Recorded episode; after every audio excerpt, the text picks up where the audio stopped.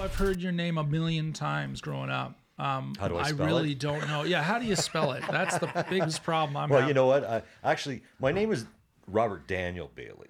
Okay. And uh, you know, some friends at uh, CKCO TV where I worked, uh, they just came back from Billy Bob's in Texas, and everybody was Bob, right? And so they started calling me Dan Bob, right?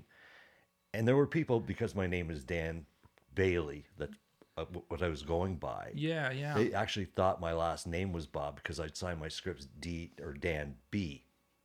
oh, okay. That's right? hilarious. So yeah, but actually it's Robert Daniel. But my parents, you know, chose to uh, use my middle name. Anyway, that's a short story. Uh, yeah, so you're gonna ask me, and I Oh no, I was your uh, no God, oh my God. I was just gonna say I'm here to learn a ton of stuff about you. So Oh. he, he you guys may talk away, but I, I'm just I'm learning. I'm learning some things. So My brother's name That's is all I was Robert gonna say. Timothy. Oh, really? Yeah. Yeah, they, they call him Tim.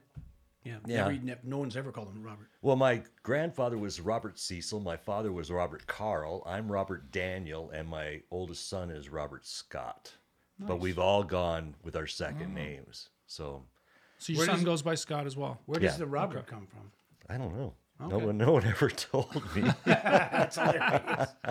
Okay, well, Robert Frost. Danny, uh, if you see me, you may see me taking Yeah. pictures of you, Yeah, things no- like that. no Uh, worries. and if I'm texting away, Yeah. that's all. That's my girlfriend. No, I'm just yeah. kidding. No, no, no. That's me talking to Deanna behind the wall there. So Oh wow, that's you know what kind of it it just blows me away, and you know what? I'm envious of you. I mean, to have the availability for all the technical stuff that we had in our day, but it cost thousands of dollars. It weighed a ton. It was just like, you know, I hate it, man. Everybody at any time can get a hold of me any way possible. yeah. I, well, I mean, I'm I don't know. I, I'm talking more about the creative, you know, like making movies and TV Okay, and, and, and that, that. you know, and it's just Sure. like, you know, what you have available, what you can buy at the corner store and, and bring it all together.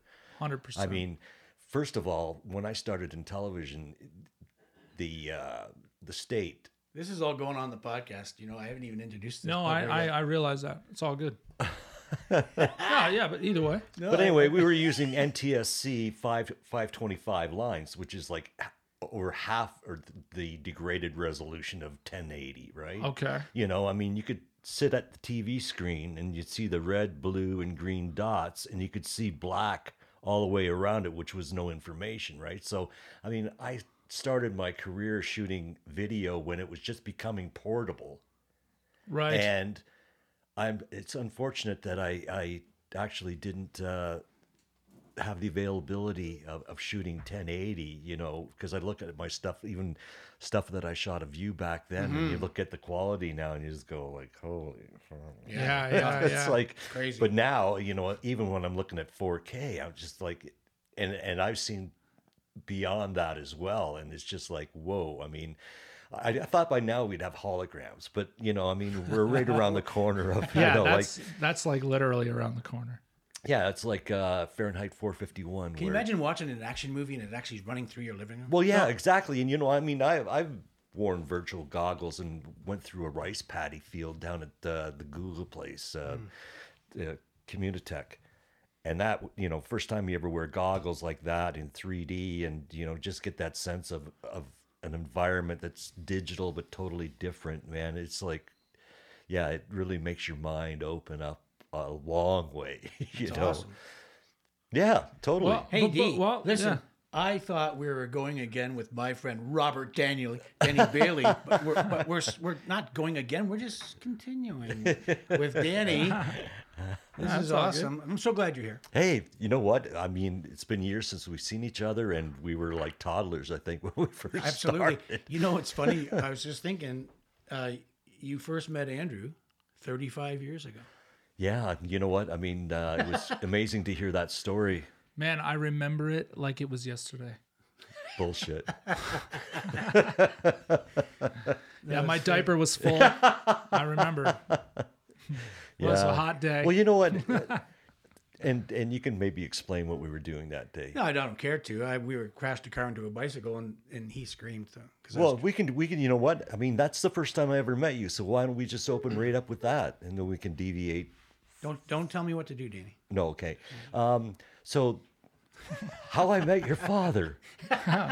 well, that'd be a good we're going title there. for a screenplay. yeah. anyway, um, I was a cameraman at CKCO TV in downtown Kitchener, and we had um, a female host, Betty Thompson, rest her soul, Yes. uh, who hosted a morning show. And I don't know how you got involved No idea. with making connections with her. No idea. Um, but I, you know what? When I think back, it could have been like I remember. Do you remember uh, John and Sheila Schwartz in Tillsonburg? Yes, of course. Yeah. Oh my God. Yeah. Uh, so Moose, we were there. my friend Moose, uh, uh, Andy's uh, cousin. Yeah, Andy's Okay. cousin. And uh, so anyway, we were down there, and I remember one time we we're at their place, and we're looking over a script that you had written or whatever. Yep. And I was thinking, well, maybe that's when we connected, and then I brought you in, or it could very well you be, Danny. I don't remember. I was running the karate club at the time. Right. Big, kung fu school. yeah, no, I mean, I was amazed at uh, you know meeting somebody who'd actually written a screenplay. I mean, Yeah, and one that wrote it so well. Yeah. Yeah. well, how many have you written? Seventeen. Is that right, eh? And did have any of them been optioned? Um, one's the poster behind you um, that was made that I directed, which turned out to be a piece of crap. Um, uh, one one other one was optioned, and it reverted back to me a couple years later. And then uh, I spent the rest of my life falling down and telling people to fall down and lighting myself on fire. Yeah, I mean, so you haven't even been pushing your old stuff. Not stuff. at all. No, I, I'm rewriting a couple things right now, actually. Yeah, totally great. Yeah, and Andrew's also a writer. He's got some incredible stuff. I wrote film. He writes TV, and it's some of his stuff is incredible. Wow. Well, good luck on that, man. It's awfully sweet. No, Yeah. it's just true. No, it's just yeah. a fact. So getting back to this story at CKCO TV, um, the uh, the host of our show, Betty Thompson, was going to do a feature on your dad, Randy, and Okay. uh, so we're at the corner. I remember exactly where we were: um, King Street and Scott Street, right downtown. Yeah. And uh, anyway, the, the scene opens up with Betty on camera going, Today I'm supposed to be interviewing this guy named Randy Butcher. Where is he? He's supposed to be here, you know, like 13 minutes ago or whatever, like that. And then all of a sudden, this limousine just tears around the corner. Back door opens up while the car's moving, and your dad rolls up, brushes himself off, and goes, Sorry I'm a little late, Betty. shit happens. Isn't And- it from and that we had- photo there? That no, day? no, that's uh, that's a car show. Oh, why did I think that was? The And there day? was no rehearsal or anything. It was like, you know, we talked, I think, just a bit before that, and we had somebody maybe cue the limo, you know, to make the timing right. But we hadn't practiced anything. It was just like all on the fly, one take. You either get it or, you know, you don't really. And um, so after that opening part, we actually went around the corner to the back of what was then the three minute deli Yeah, between the Three Minute Deli and the Karate Club. That's and, and yeah, and it was uh, an open parking lot. And CKCO had a great reputation of uh, going to uh, the Three Minute Deli all the time. So I think we got permission to have that parking lot closed off, or either you did or whatever. But I mean, I look back and we know we're going to do a burn.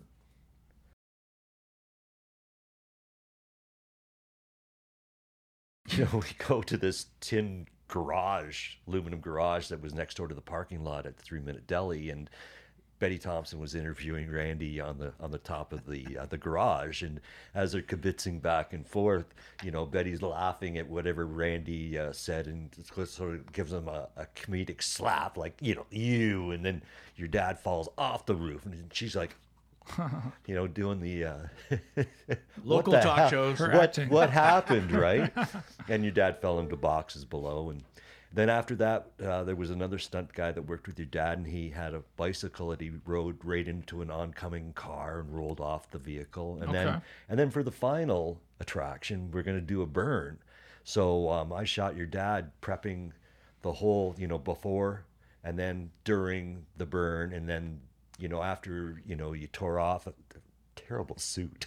yeah, no, totally. it was you, like you don't buy a new it new was like off the rack at Salvation Army or something. And Totally. and as you said, you know, like you were looking, I think, at the label at the time, going, "Let's not get that brand again" or whatever. I you don't know, it was so funny. But uh, yeah, so w- your dad gave us a burn, and uh, that was it. We sort of solidified a, a really neat you know, relationship at that time. okay. And uh, you know, I was following his career, and we actually hooked up again. Um, from the videotape that I taped yesterday or transferred, it was um, September 3rd, 1987 Okay. and you were involved with a um, Hollywood stunt show that was showing live at the Paris Fairgrounds during Oh, during the right. fair. Right. A picture of which is behind you on the wall, and I'm on fire, and you're actually silhouetted in front of me. Yeah, which which was amazing for me at the time Hmm. as well. Um, it was you know a Hollywood stunt show. It was a lot like um, the Hell Drivers, or whatever. They had precision driving. They had these police cars. They had the clown who you know dragged himself through the fire. For and, sure. You know all the all the regular Imperial or Hell Driver. Yeah. You know Oh, things yeah. integrated into your dad actually doing a couple of stunts. One which was the Perch. I don't remember. But anyway, this rickety old like Oh, that thing. eight foot perch your dad got on top of, and then a car comes and drives underneath, and your dad falls off of it, right? If you see the structure, I don't know who built that thing, but I mean, it was meant meant to Yeah, fall the- apart. the- I think the stunt was standing on it. Yeah, yeah. but you know, I mean, I think what's so great about just seeing this footage, you probably haven't seen it yet. No, Um, not that I'm aware. Is that you know? I mean, you see the youth in your dad, and he's like, you know, and then most of the time, I didn't talk to him. It wasn't like you know when I was shooting him and going, "Ooh, how does that smell, or you know, how's that feel, or get trying to get some communication because most of the time I could see in his eyes that he was somewhere else, right? And especially when we're backstage, which was just behind the racetrack at the Paris Fair, they had fairgrounds of the grandstand live show, right? Um, he's pacing around he's listening to what's going on he's trying to figure out the timing of pre- preparation and just you know being there on on the moment when he needs to come to perform so it's a back time all that preparation right so I think we even prepped a little too early because I know you were kind of antsy as, as well, walking it's around the with 80s. the glue It's probably cocaine. yeah. and um, so anyway, the great thing was is that it was you know a Hollywood stunt show, and I had a camera. So I mean, I sort of like was a secondary background actor, you know, because the announcer's going and the cameras will be rolling, you know, and I'm walking out behind your dad, and and then I don't know what it is, but for those two burns, there was always a problem trying to get the suit lit and on fire. It's like whoever was in charge of the lighter couldn't get the uh, little torch, you know, Right. lit. And I think both times they just took the lighter and went up to the back leg, your back leg, and you know started it, and then you like helped it, you know, move around to get it, you know, on Man, inferno. or Live shows in the wind at night. Yeah, yeah. No And doubt. so, so anyway, I mean, what was amazing for me and what I love in the job that I do is that I, re- I get to go behind the scenes. I get like my camera is a license to go anywhere. Mm-hmm. And, Yeah. and I always loved that part of the job. I mean, it was exhilarating just to know that without the camera, I would never be able to do what I'm doing, right? And that time in Paris with your burn, like I was like five feet away from you when I was like, you know, trying to dance with you at that time that, Yeah. you know, you wouldn't fall into me or whatever. But I mean, it's crazy when I think back that stuff like that wouldn't happen today. You know, with all the insurance violations, it would have, you know, possible. That's true. it's you a know, little I mean- different for sure. I mean, even like when we uh, did the burn in the parking lot behind the three minute deli, we had no EMS. We had no filming permits. We nobody. Whoa. Well, that was back in the day. I mean, you know, you wouldn't even think about walking down a set of railway tracks to do a shot, you know, of something or whatever with Totally. and getting permission. It was always, you know, um, one of the sacred lines in my life was shoot first, ask questions later. Yeah. Right. So Cinematic immunity. you know, by the time you ask permission, you know, you've killed yourself, man, because it's a lot of wasted time. There's a chain of events that sometimes it has to go up through for permission and all that. Totally. So, you know, I would rather bullshit my way out of it at the end of the, you know, knowing I've got what I had in the can already. So, Yeah, I've Right had to, on. I've had to light myself on fire for other events. One of which you shot for the Kitchener Film Festival. yeah, the Grand River Film Um, Festival. But the the hoops you have to jump through when you I was putting them out that day actually. That's true. Yeah, you were, That's right. yeah. You was there. So, um, but yeah, the hoops you have to jump through to do that in a public forum with permission. yes. well, I mean, yeah, because you guys had fire, the fire department fire there, department, and it was all you know screened off or whatever, Yeah. fenced off. So enough about me, Danny. For Christ's sake. yeah, well, Where it's have you- cool, man. What, okay, so he's behind the camera, so he's talking Yeah. about what he shot. yeah, let's talk Yeah, about some look of into this stuff. camera. let's let's talk about some of the stuff you've shot. Like, come on, like you, you've you're you've been all over the world, the Olympics, Grand Prix. yeah, yeah. Go. Um, um, okay, uh, I don't know where to start. Okay, you know, so I'm no, not really you- good at you- talking about myself, but You sent me a, uh, which I've not been able to see yet. You DP'd a, a show at some point in Europe. Is that correct? oh, uh, yeah. Um, it was called Photo Explorers. Okay. Um, I got a great friend that I work with in Toronto, Claude Barnes, with Keep It in the Family Productions, and um, he had a show back. I'm trying to think, probably early mid 2000s, and it was called Behind the Camera, and it was stories about photographers and videographers, and you know, a cool show. It was for Bravo TV at the time when they actually played arts. Okay. Um, anyway, one of the segments that he shot was with these guys called um, DK Photo Group. And basically, they explored abandoned buildings and shot what they call trying to get the art out of the decay. So it was all about lighting. It was all about location. It was all about detail. It was all about abandonment. It was like, you know, decaying everything. It could be a factory. It could be a house. It could be a hospital. It could be um, a China factory. Um, so we uh, hooked up with these guys. There were uh, four of them or five of them. Anyway, and we went to Europe and we had connected through photographers over there to give us the lowdown of some of the great locations where we could still, you know, infiltrate and and actually get into and and you know make- Without and without make art permission. without permission love and make art, right? Um, so, you know, I mean, uh, I'm trying to think right now the name of the place. It escapes me, but we had a. Uh, did you want to just stop for a second? Oh, one second. Is it is it your headphones? Yeah. Yeah, mine too. Yeah, mine too.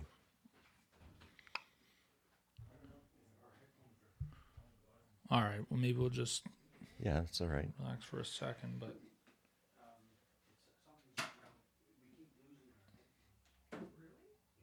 I'm just like losing half of my headphone. one side.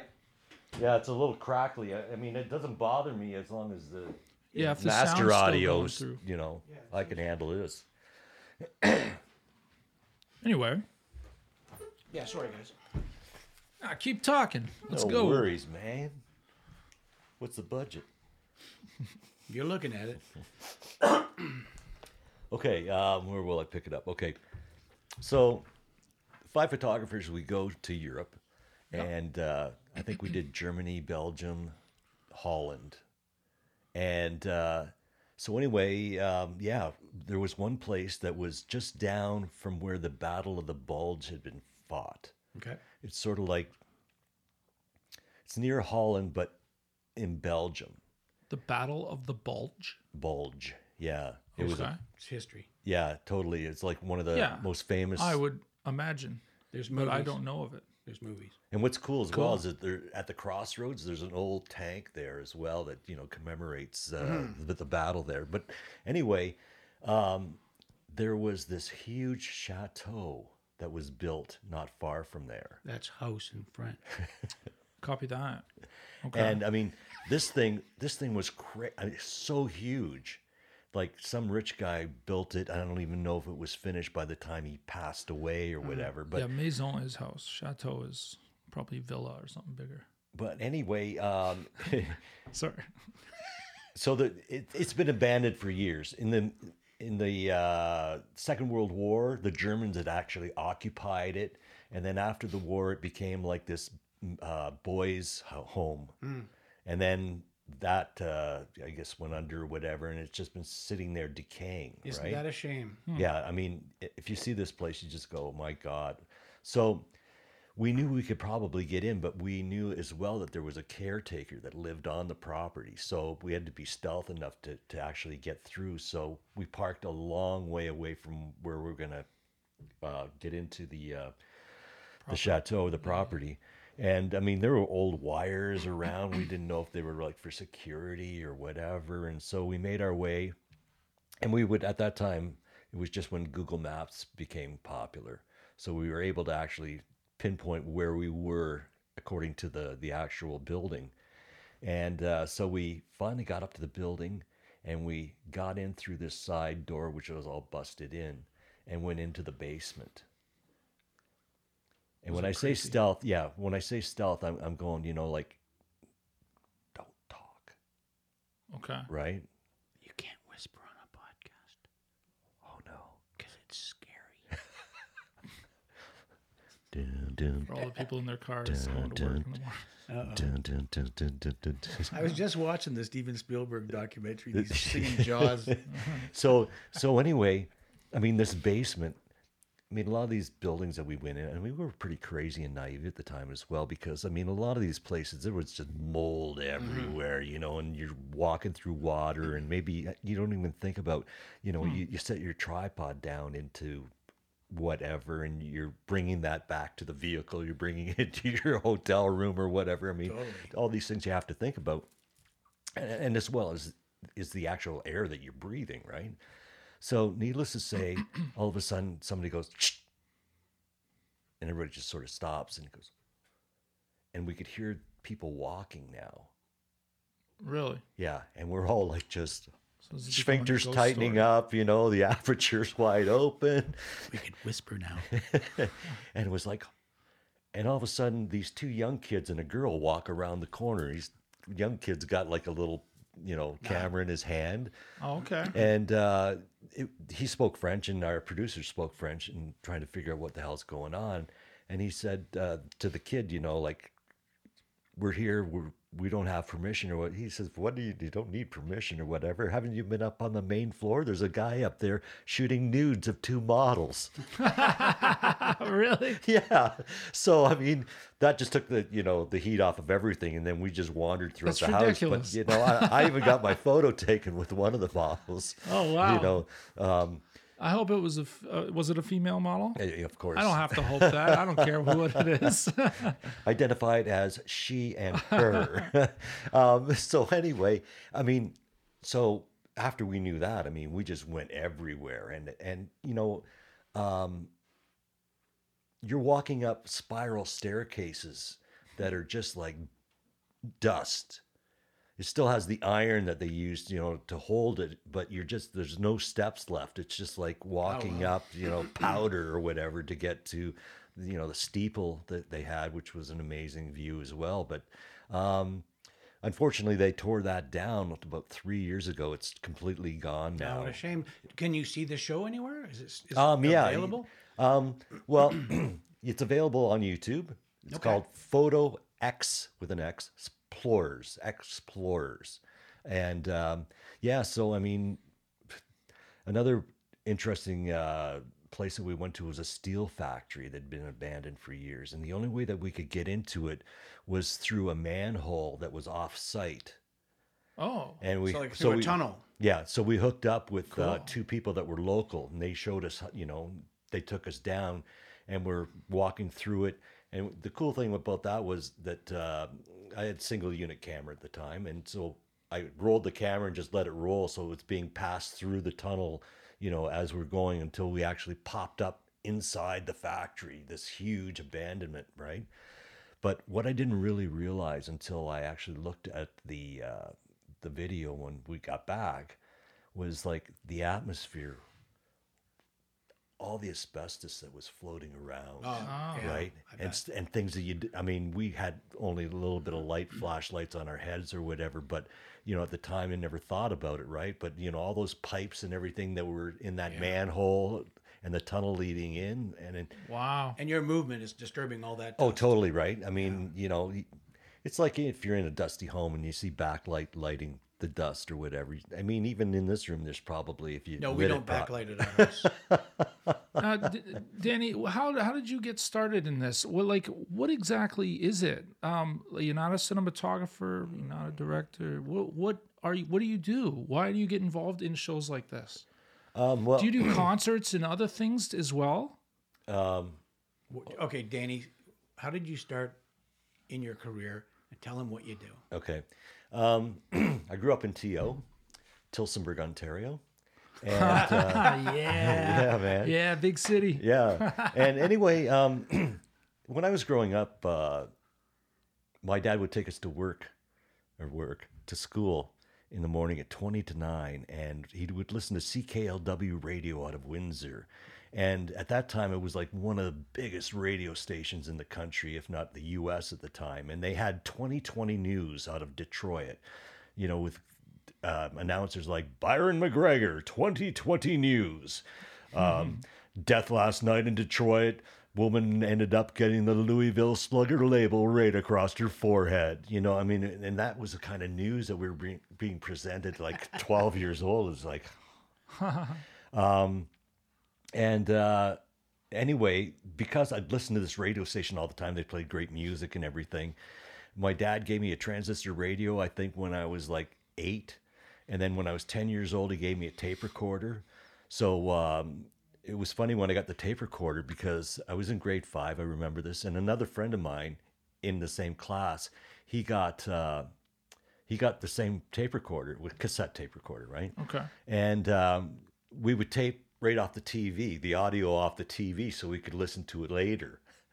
Okay. You know, Sure. So we would trade tapes of the Stones, Oh, right on, right on. the Flintstones. Oh, yeah, that's who I thought you were talking about. He's going to catch us on this and more, more yeah, I know, I see it. no, but anyway, so anyway, I, I really wanted to be a radio DJ.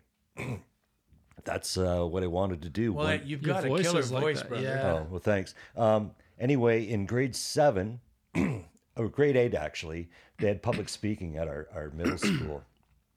And I ended up uh, um, speaking about Niagara and the Daredevils. My dad took us to Niagara Falls, including helicopter rides all the time. You know, um, I, I was just, I love reading about all the Daredevils and all the stunts that were done at Niagara um, throughout the years. So I decided to public speak about the Daredevils. And now I never won the competition, but I did win my class, which mean I, which meant I had to speak in front of the whole school. And speaking of speaking, Oh, wow. bring that mic just a smidgen in front of your Yep. face. Yeah, perfect. Thanks. And um, anyway, um, so I mean, I had no fear of speaking in public, and that you know was because I think I was encouraged because I wanted to be in radio, right? Yeah, yeah. So when it came time to go to, uh, excuse me, post secondary school, um, I chose two colleges Fanshawe in London, Conestoga in Kitchener. Fanshawe in London, they had a live FM station there, which meant right on college campus, you could, you know, go on 6XFM and become, you know, a DJ immediately. Where Yeah, at that's Con- cool. And meet girls. And meet girls. And and then um, at Conestoga, they actually had a three year course, which was two years radio, one year or, or plus television. So I thought at the time, well, why don't I, you know, if, if I'm going to college, I'll I'll take all three years. And I went to Conestoga rather than London. Okay. Did some fascinating things uh, when I was in college. Um, a friend of mine. Now, here's a question for you. Do you know the cinematographer Keith Murphy? I do. Yeah. Very Okay. well. Yeah. Well, Keith was like uh, a year, two years ahead of me, actually. We Okay. became friends, and he introduced me Great guy. to auto racing. His Oh, birthday oh. just went by. Yeah. Yeah. Yeah. He we also know his sister. She's a Oh, producer. yeah, yeah, totally, right? And anyway, and I know his brother Marty. I don't know if you know him, but um, We don't want to ever meet Marty. he's a good guy. Um, anyway, Keith introduced me to auto racing, and we ended up going to the Montreal Grand Prix and getting racing or uh, media credentials at the time as well. It was just amazing to, you know, be behind the scenes, right. Go where the public can't go, and then be creative on top of that, covering whatever it is. Uh, you know, most of the time, most of my shooting is it's not drama. I, I really like documentary. I like action, but I like single camera shooting where you only have one chance. You know, there's no second Yeah. take because it's reality, right? Right, I sure. mean, if you're Yeah, shooting a sporting yeah. event, if you don't get whatever's happening, then you know you go on to the next thing, right? Totally, totally. So, just to back up a little bit, my uh, I wanted to be the DJ. My first summer out of school, I tried to get work everywhere, including the roller rink that used to be Martin's Furniture down there on King Street. Oh, I know. Tried to be a radio DJ for roller skating, you know, during the summer. And Tino Monte, I don't Yeah, know Tino if you know. Monte, know Yeah, he he was actually managing it at the time, and he looked at my one year credential and went, you know, I wouldn't be able to pay you what you're worth, right? And I'm going, dude, I just want a job, right? So, needless to say, three of my friends got a, um, a contract with the local kinsman to, to run a TV news show twice a week on cable in Tillsonburg, and they needed a fourth guy. And I ended up, I can't remember being the fourth guy. And uh, one guy was an animator from Sheridan, and the other two were Ryerson uh, radio guys. When it came to using the camera, no one knew how to use it, and I became the camera guy. Ah, So, So this was it. this was the turning point of Danny DJ to Danny videographer, right? Okay. I mean, that was, you know, when I started shooting and then editing and just, you know, like just bringing it all together. Really, it was just so creative at the time, right? And Huh. uh, TV was a, totally different back then. You know, people welcome you with open arms, or they always want to know what are you doing. You know, what's what's going on. Yeah. Um, and it, it it's not like now where you know people couldn't care less, or they always want to know. Because or they everybody just- has a camera on their thing, hip. Yeah. yeah, you know, I mean, it really lost that magic. But I, I was there to experience it at least for a few years before, you know, camcorders came out and people started shooting people, paparazzi video or whatever. And, you know, just the question of what are you doing all the time, right? And it's like, uh, anyway. Um, so that was my career at college. Then I was asked to uh, ship film from CKCO TV to CHCH in London or Hamilton, actually. To Um, ship it. That's what Mrs. Okay. Doubtfire did. Yeah, so Robin Williams got a job shipping cans. Oh, Remember that? anyway, it wasn't it wasn't shipping. It was basically like a courier service. So, needless to say, most of the stringers or the reporters that CKCO had out in the field were shoot, shooting film still, and CKCO was making a transition to video. So they tore out their film processor.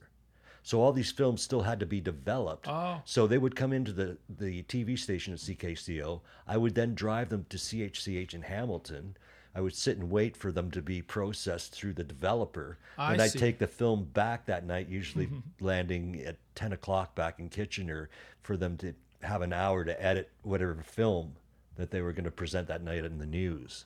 wow, amazing. What a process. Yeah, it was even back in the day, right? And now you just send it with your phone. Live. Yeah. You know, yeah, live. like- yeah, crazy. Yeah. You know, I mean, everything's in your phone, right? I mm-hmm. mean, the only thing we had back then when we were doing news and I started shooting news at CKCO TV was a two way radio in the car. And, you know, once you got outside of Cambridge, you know, you were, you were snookered. Anyway, so yes, I have an infamous story as well, which uh, involves my very first shoot as a news cameraman at CKCO TV. Sure. Okay. Um, I was editing at that time. It wasn't on the shooters list or whatever. So uh, our newscast ended at 7 p.m. Ron Johnson was the anchor.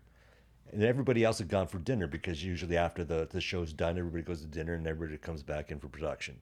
So Ron comes down. I'm still in the edit suite getting ready to go for dinner. And all of a sudden, the police radio just goes, you know, all this chatter's going on. It's like, what the heck's going on? And then Ron finds out that there was a hostage taking at the Tim Hortons at the crossroads up here at 24 and, uh, is it 8? No, yeah. 24 Yeah, and 8, 24 and 8. you know? Yeah, the Delta there. The big, Delta. The big one. Oh, yeah. yeah. right?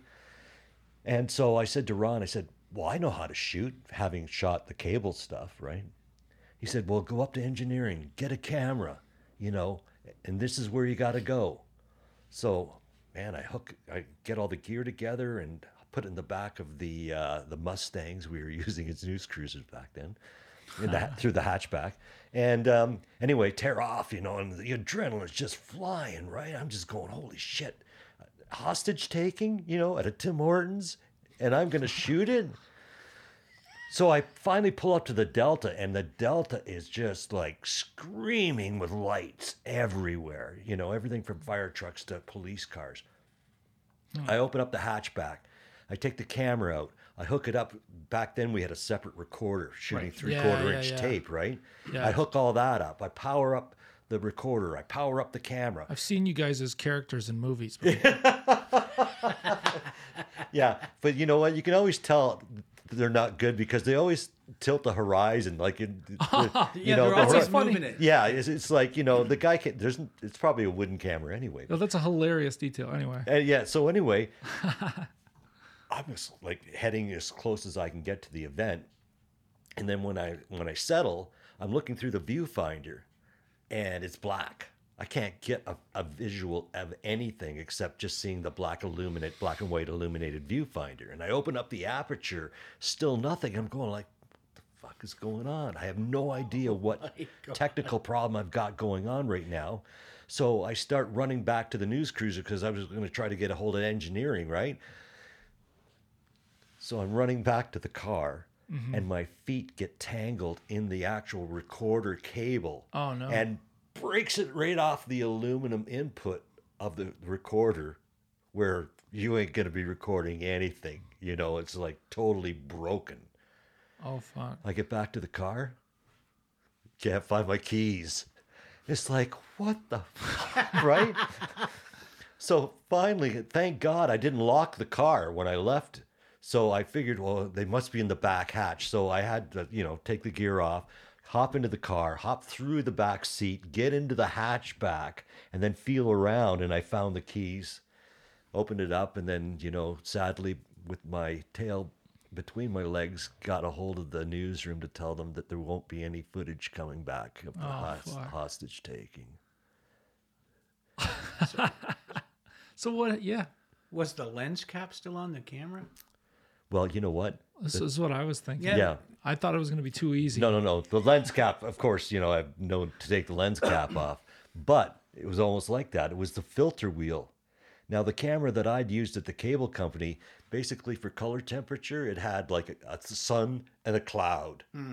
in a light bulb, right? And that's where you would just rotate this dial. Well, this Sony camera actually had a ring with like four filters. One, Wow. One, one being a cap filter, which was totally black because back in those days they had tubes for the the actual pickups in the cameras. Burn it in. Yeah, if you got extensive uh, light coming in, you would burn the filament in the tubes, and you'd have a blob or whatever, and you know it's just a mess if you got into that point. So yeah, that's when I learned all about Wow. a filter wheel. Was that day? Live and learn. Oh, and speaking of back caps as well, um, I had a show in 1983. Um, a guy named John Matlock, he and I uh, created a 13 uh, episode show called The Professionals. Now, this is before I met you because had I met you before that, we would have had you on as one of the professionals for sure. Let's basi- redo it. Let's just start it over. yeah. Well, basically, you know, it was a television show going behind the scenes of people, professionals, like we did ambulance drivers at the time because they weren't medical EMS people. Uh, we did fire department. Um, and I did stunting as well with, uh, this will bring a memory back probably, Lucky Lott Oh yeah, I know. Lucky. right? And he had uh, he would he was doing his stunts. He was in Stratford at the time, I believe. Um, and one of the stunt shows that he was uh, presenting involved um, a guy named Gary Schroeder, pilot. Yeah, He had one of those old, you know what? like the one seven two Cessna with the overhead wing. Yeah, yeah, with a stick and the mm-hmm. two seats, one behind the Well, other. it wouldn't be the one seven two, but yes, I, I Yeah. know the plane. So his act, Gary's Gary's act was basically, you know, looping around, flying, coming really down low, you know, just being a real wild guy, fly behind the horizon, and then he'd reappear and he'd have a clothesline hanging out the back, you know, like he'd gone through some woman's clothesline or something like that. it was pretty funny. But anyway, for the stunt show, he basically what they did was he took this plane and landed it on the runway on the top of a truck. So yeah, the truck had a rig Oh, built on top of a pickup truck, and as the pickup truck was coming around on the track, Gary would bring his airplane down and land on the top of the truck. Totally. So I I've never personally met Gary, Yeah. but his brother Todd Oh. driving that truck is a good friend. Okay. Yeah. Todd Schroeder. Oh wow. Yeah, because Okay. Gary ended up going up north and becoming a pilot up there mm-hmm. for quite a while. Yeah, they did that. for years. I've seen them do the gag, and Yeah. I've never had an opportunity to go over and meet Gary It's the a hell of a gag now. When when it's over, he would take off. Yeah, Toddy, I've known forever. He'd take off off the truck. Mm-hmm. He'd leave. He- he- Yeah, but wow, man. because the truck's still moving. yeah, no, I know. but That's wild. Yeah. Hmm. Well, was a good yeah, stunt show. like there was a grid on the top, and then it had two like beveled or not Yeah, he would wheel, his his wheels would drop in. drop in. And then the truck would go down the end of the runway, turn around, and then he'd take off from the top of the truck.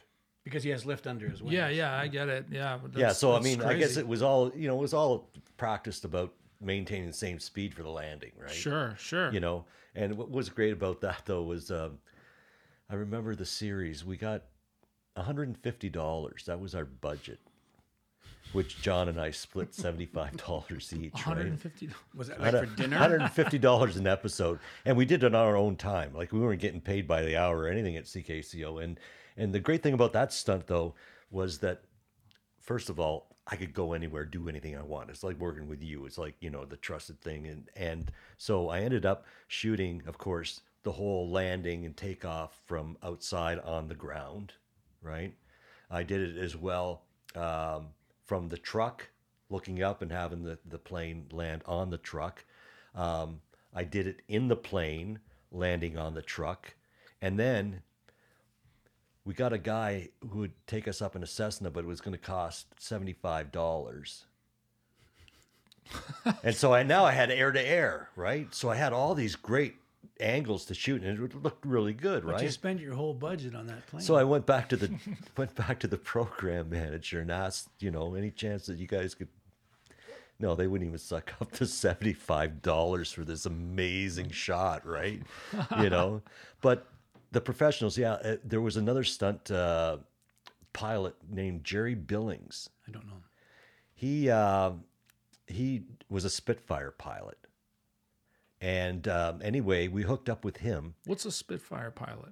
Uh, Spitfire is a, a plane that was used during the Second World War. It was like it, it didn't I carry see. It's a bombs. little, It- it's a little fighter. yeah. Okay, okay. okay. I don't know what No, size caliber bullets it had, but you know it was basically yeah, shooter and Right, right. Okay. sing, single seat.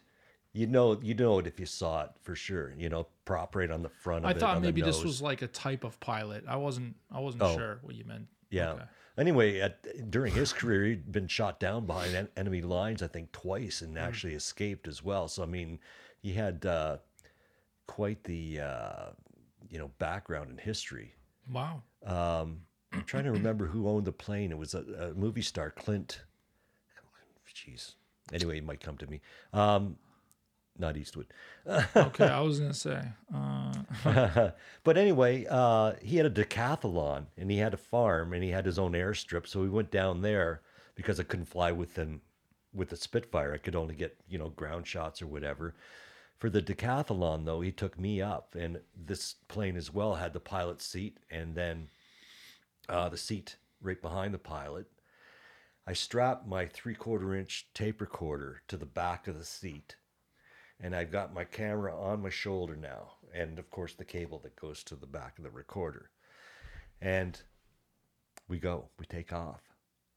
And the bastard, as soon as we took off, he spiraled the plane like three times and then pulled it out and went around. Right now he's ga- gaining altitude. And at one point, hmm. he did what I think was called the screwdriver, if I recall. And that was where he went straight up let the plane. and then he'd get to the peak and he'd stall the engine. Yeah. Right?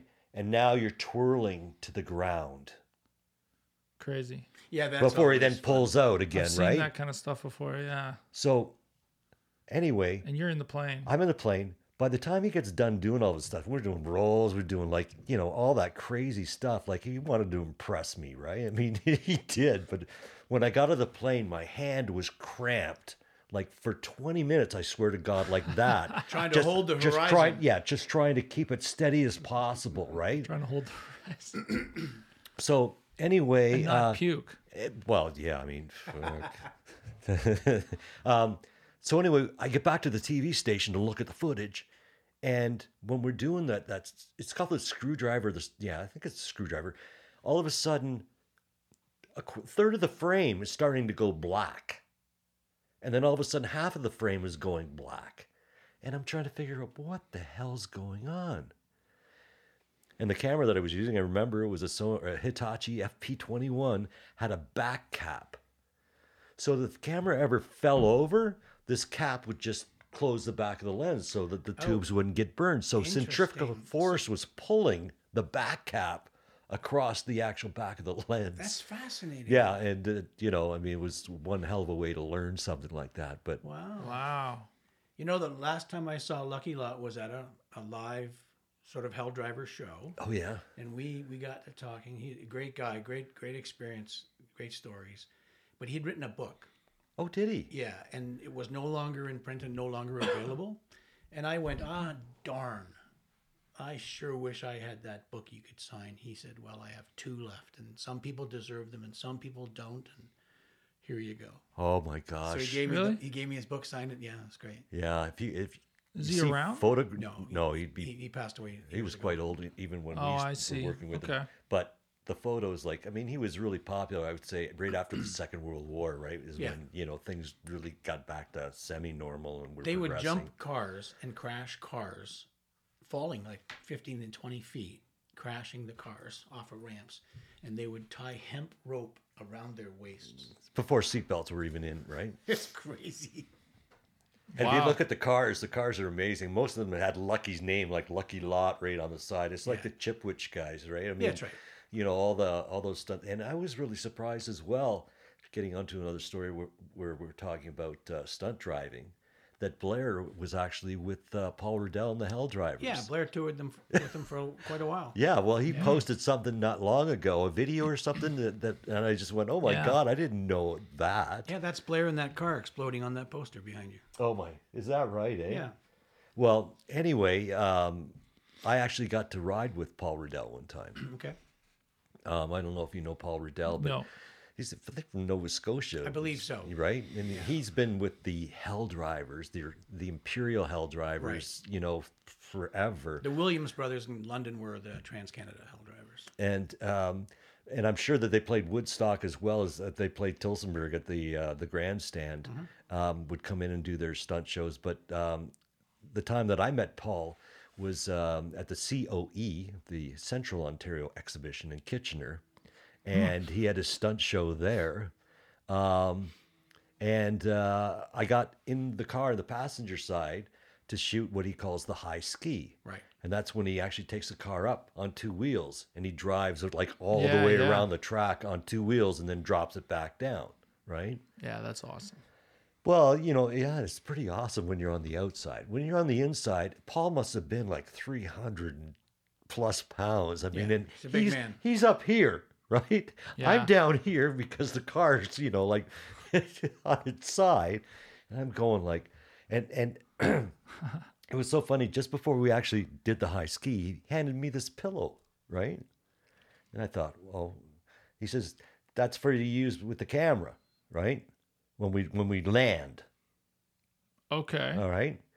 So anyway, we end up doing the loop or whatever, and he says, "Okay, we're gonna bring her down now, right?" And so all of a sudden, I get the pillow and I put it by the window and the camera, Okay. and then, bang! The car comes down. And now we're you know driving normally, and he looks at me, he goes, "What the fuck are you doing? That was to go between your head and the camera." Yeah. yeah. That's hilarious. Um, yeah, you know what? a lot of stunts, things like that that I, I remember as well. And another one at the COE that I actually shot was um, do you know the name Benny Koski? I don't. Boom Boom Benny? Nope. Well, One of these guys that blows up a coffin. yes, Yeah. like the original guy. Oh, is that right? Oh yeah, and it was so funny because when I it was this kind of little shitty stunt show that they were putting on at the COE grandstand during the exhibition. Like they had a guy who went, walked up, you know, stairs, not stairs, but a, a high tower, and then was going to jump into a bag. Right. Had a bunch of firecrackers on his back, and he'd light them off just as he, you know, basically did a header into the into the bag. And then they had another guy who took a snowmobile and he jumped ramp to ramp in the summertime. Um, I might know him. and then and then there was Boom Boom Benny. And like I had no idea even what the what was happening at the stunt show because I was there just to shoot, you know, basically visuals for that night's newscast. And you know, this happened at the COE. So there's no introduction except the announcer saying, you know, uh, Benny's just returned from a burn clinic in Cleveland, Ohio, and has made it here tonight for the show. you know. And he's dressed like Evel Knievel. He's got the leathers on, the you know star stripes, all that, right? Oh yeah, classic. I don't think he had a cape. I I don't believe he had a cape. But he may have had a You're cape. not a true daredevil without a cape. Yeah, well, No. maybe he did have a cape, but uh, anyway, so he had an assistant and he had a casket, a wooden casket, and it was painted up, you know, star stripes and everything. And he gets into the casket, and then you know his beautiful assistant walks away, and then of course the announcers, you know, but Benny's gonna start blowing himself up here, ladies and gentlemen. Put your hands together. Let's do a really big countdown. Ten, nine, and it goes all the way down to one, and then all of a sudden, boom! The whole thing fucking explodes, right? Like, I mean, it was probably balsam wood anyway, but Sure, the sure. fact is, is that, you know, there was shrapnel everywhere. There was smoke. There was all this. And then Benny gets up wobbling and, you know, gives his arm in the air like, hey, and everybody applauds. And that's his gig for the night, right? Some people what they so I ended up, do. I ended up meeting up with him again uh, years later. And I knew who he was. So I had to get my photo with him and everything. But it was down at, uh, um, you know, it's now Toronto Motorsport Park, Cuda, Cayuga Dragway. Yeah. And I think at that night, he actually blew himself up in uh, one of those um, Johnny on the spots, you know, like the washrooms, portable washrooms. Okay, yeah. That, that was his that, that was a sight. oh, that's hilarious. But uh, you know what? As, as well, I remember. I think I have his card or something like that. But you know, it was like Benny Koski It had his, you know, uh, his address in Florida, and it, then it has you know private parties, bar mitzvahs. You know, like all these up little things that he party. would he would do. And I mean, he was really famous. He was on the Tonight Show actually with Jay Leno years back. Uh, oh wow. yeah. But uh, yeah, so another stunter that I I uh, ran into over my career. Um, another one was uh, Karel Soucek. I don't know. He was uh, Yugoslavian, I believe, but he went over Niagara Falls. Okay. Okay. Wow. And um, Don't tell me you were in the barrel with him. no, but we uh, um, a- holding that another camera. another features producer had actually hooked up with him long before he went over the falls, and actually was with him in his garage when he was building his new barrel or his barrel. His stunning career actually before that, I remember one of his big jumps he did at the CNE actually, where they actually had a ramp built at the top of the old CNE grandstand. And he came down and jumped, I don't know how many vehicles, like within the old uh, CNE stadium or exhibition stadium. Like in a On- car? like, Kind of? you know, you No, know he how- was on a bike, he, uh, motor, motorcycle. motocross. Oh, oh, on a yeah, okay. yeah, totally right. Um, I thought I think it's interesting that you started out as a child doing, you know, your speech about daredevils in Niagara, and then work with this guy. Oh, well, yeah, you know, I mean, but that's my interest, right? I was just like, you know, trying to follow my dreams and be involved in, in things like that. And um, anyway, uh, I never met him personally, but I'd met him on the phone quite a few times because it was Lucky Lott, actually, that connected me with Karel Soucek. Um, and, and Karel and I went back and forth on the phone quite a few times, and you know, and it was like, "Well, how can I trust you?" You know, and you're trying to say, "Well, you know, I don't know how do, how, how do you trust somebody, right?" You know, with keeping it secret. I mean, that was the whole thing. Ah, you know, you can build a barrel in your garage and you don't get fined, right? But as soon as you break the law, then then it's a problem, right? And um, so anyway, I ended up. Uh, this was during the professionals going to my program manager who wouldn't give us the $75 and i said to him listen this is what i've got on the burner and he wouldn't let me do it at all because of the liability of the station being involved in somebody committing uh, you know a An illegal crime act. an illegal act and me shooting it while i knew it was being okay. shot and become an accomplice and all that But- Right. um, but um, he was a really crazy guy. I mean, he did the he did the barrel drop. I think it was like 1984, like July 4th or something, right? Because a lot of people would be at Niagara Falls on the holiday, and uh, he made it successfully. He got out bumped and bruised, big big gash on his forehead, looked really good on TV. Um, and and he proclaimed at the time that he was going to be the last of the daredevils. Ah. That if somebody was going to do a barrel drop tomorrow, he'd be there the next day to be the last, you know, Oh, of wow. the daredevils. Right? He was a really crazy guy. Um, yeah. Well, anyway, he passed away not long after that. He That's quite, quite a statement. well, Doing what? Reenacting the stunt at the Houston Astrodome. Basically, what he had was a large container, and I don't know how many feet it was, maybe like 15 feet deep of water. Mm-hmm. And he had a barrel. Wasn't the same one, I don't think. That or maybe it dropping was. from a crane or something. He was dropped from a crane within the Astro. The Astrodome was like the Sky Dome, where it had a retractable roof. This one was closed, right? And they had a crane in there, and they took him up. Now, uh, the actual height of the falls from the top to the bottom is 168 feet. I remember this one for sure. Okay. And so he was raised up the same height as him going over the falls. So the stunt was they were going to let go of the line, and he and his barrel are going to crash into the water, in this big vat of water. Yeah. And he died doing this. What ended up happening is when the barrel dropped, it had moved over a little bit and actually hit the side of the container of water, Oh, Sure. for fuck's and he was killed immediately. yeah, a couple inches up there translates to a few feet down here. And I remember talking to the manager of the Houston Astrodome, um, who I ran into, and conversation led to one one thing or another. And he said, "Yeah," he said, "You know what? What he didn't realize is that a place that big has its own weather within that area. Sure. right?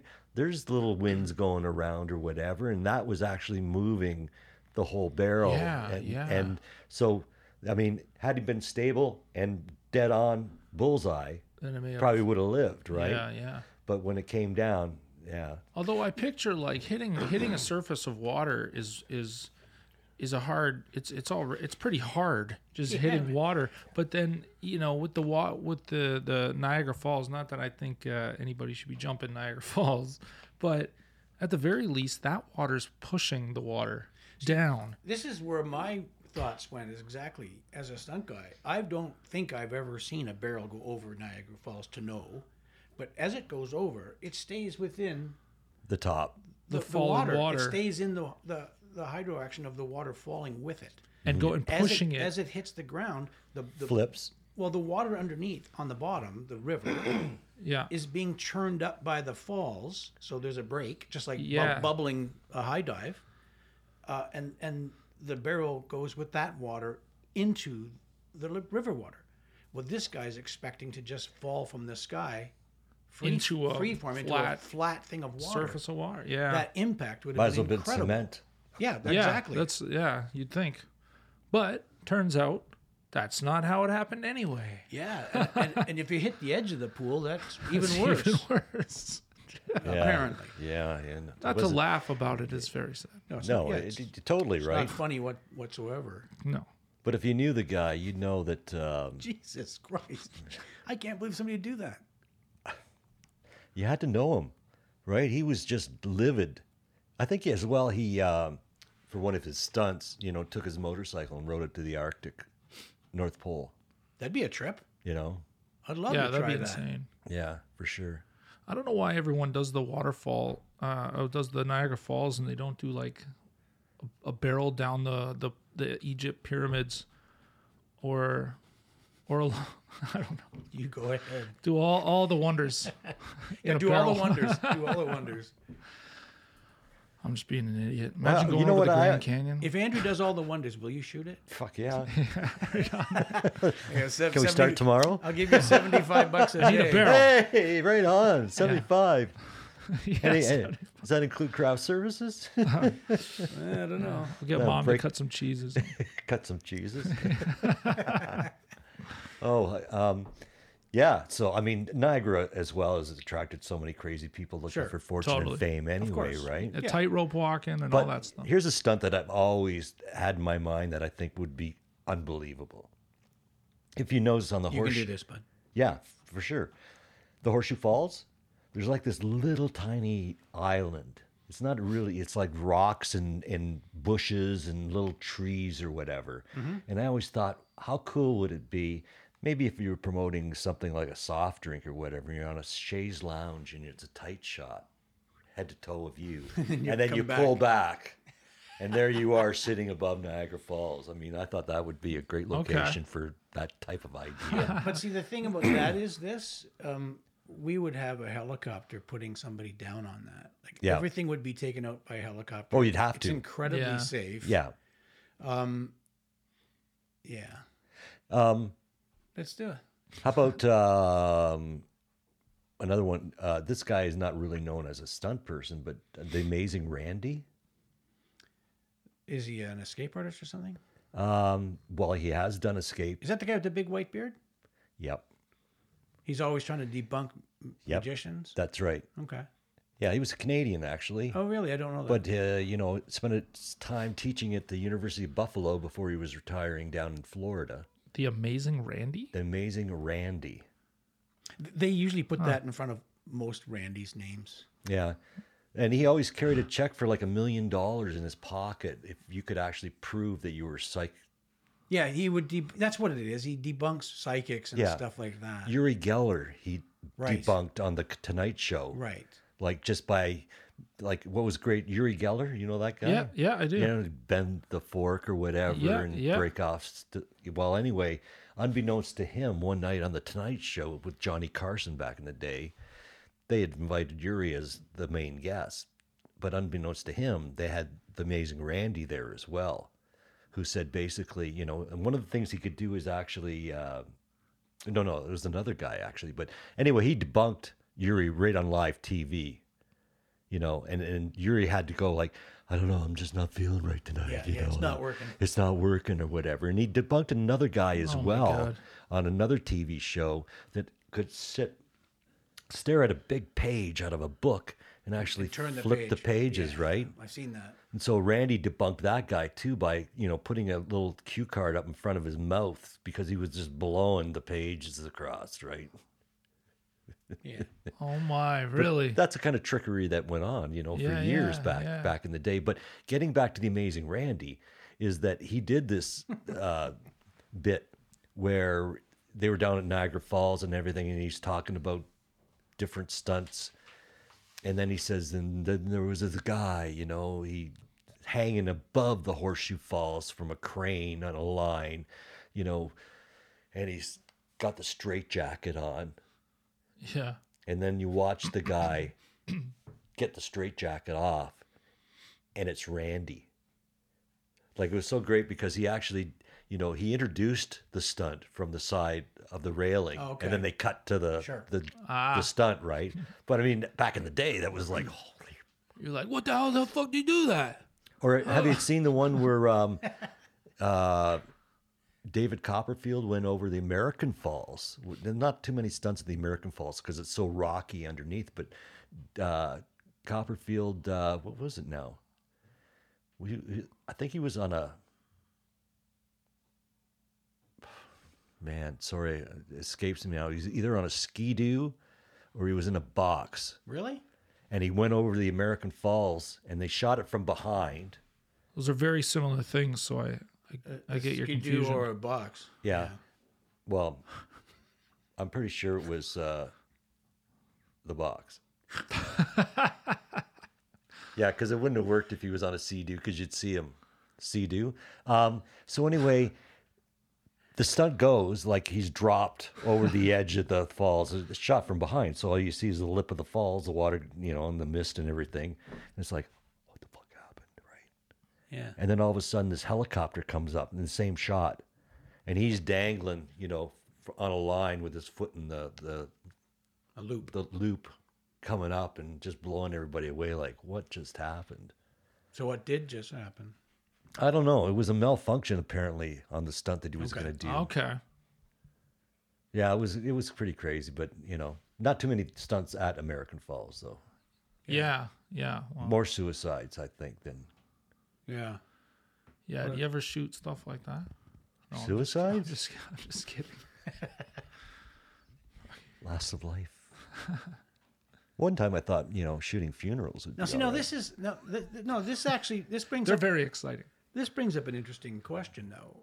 Um, throughout your career as a videographer for news and sports and whatever, else, you've done a ton of stuff, Danny. And people that are listening to this podcast will never get, ever get a sense of all that you've done. Uh, it's absolutely incredible your career. But what have you ever shot something?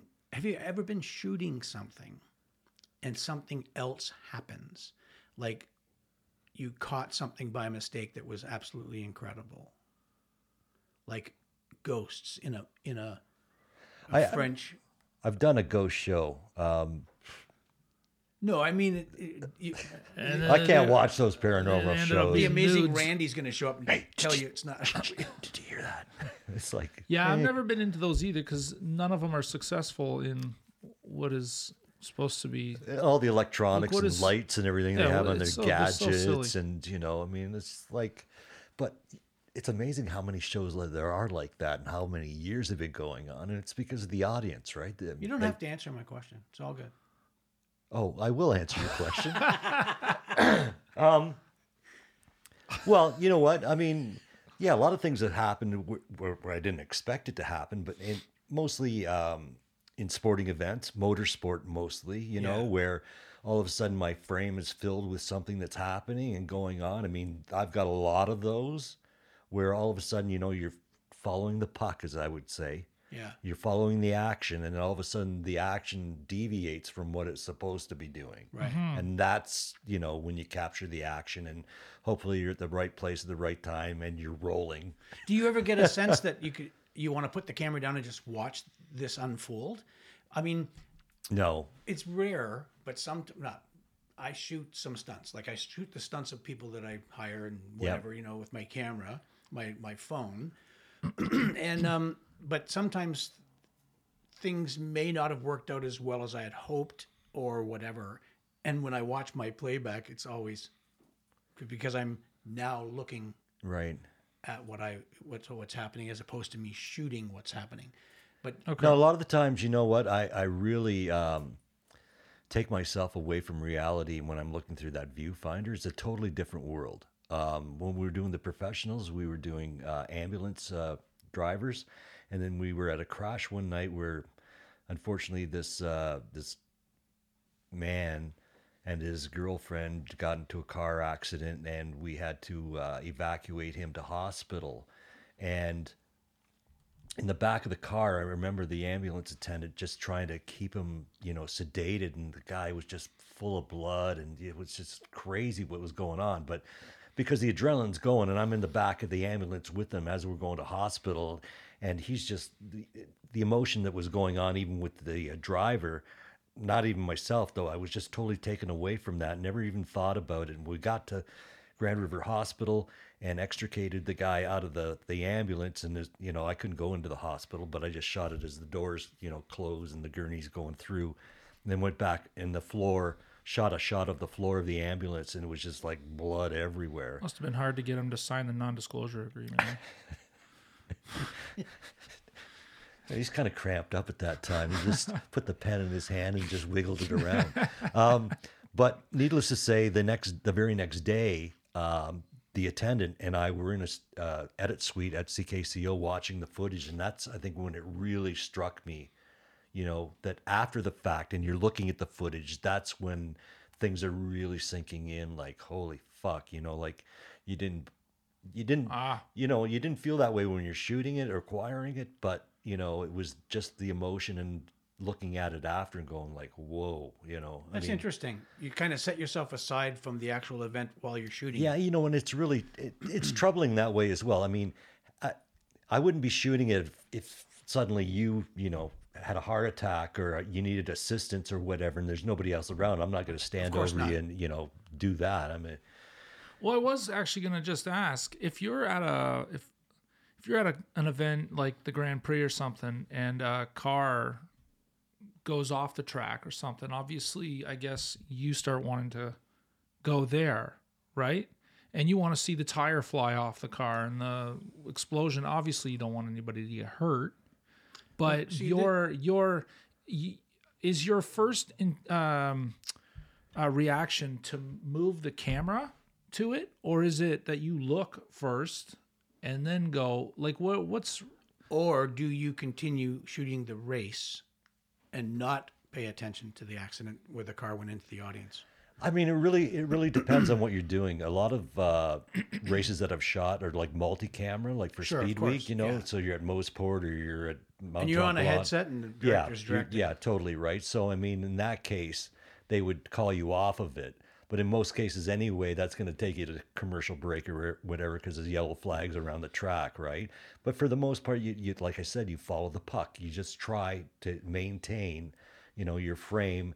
Sometimes, you know, you you don't look around from the viewfinder. And I've known cameramen like I shot one crash at Mosport where I picked up the crash and then the car went by me on the other side of the the uh, the track, but just down from me was another camera guy on on um scaffolding, and that car like was just inches away from the side of him. You know, like if he'd been out looking like that, I'm sure he would have got hurt somehow. But wow?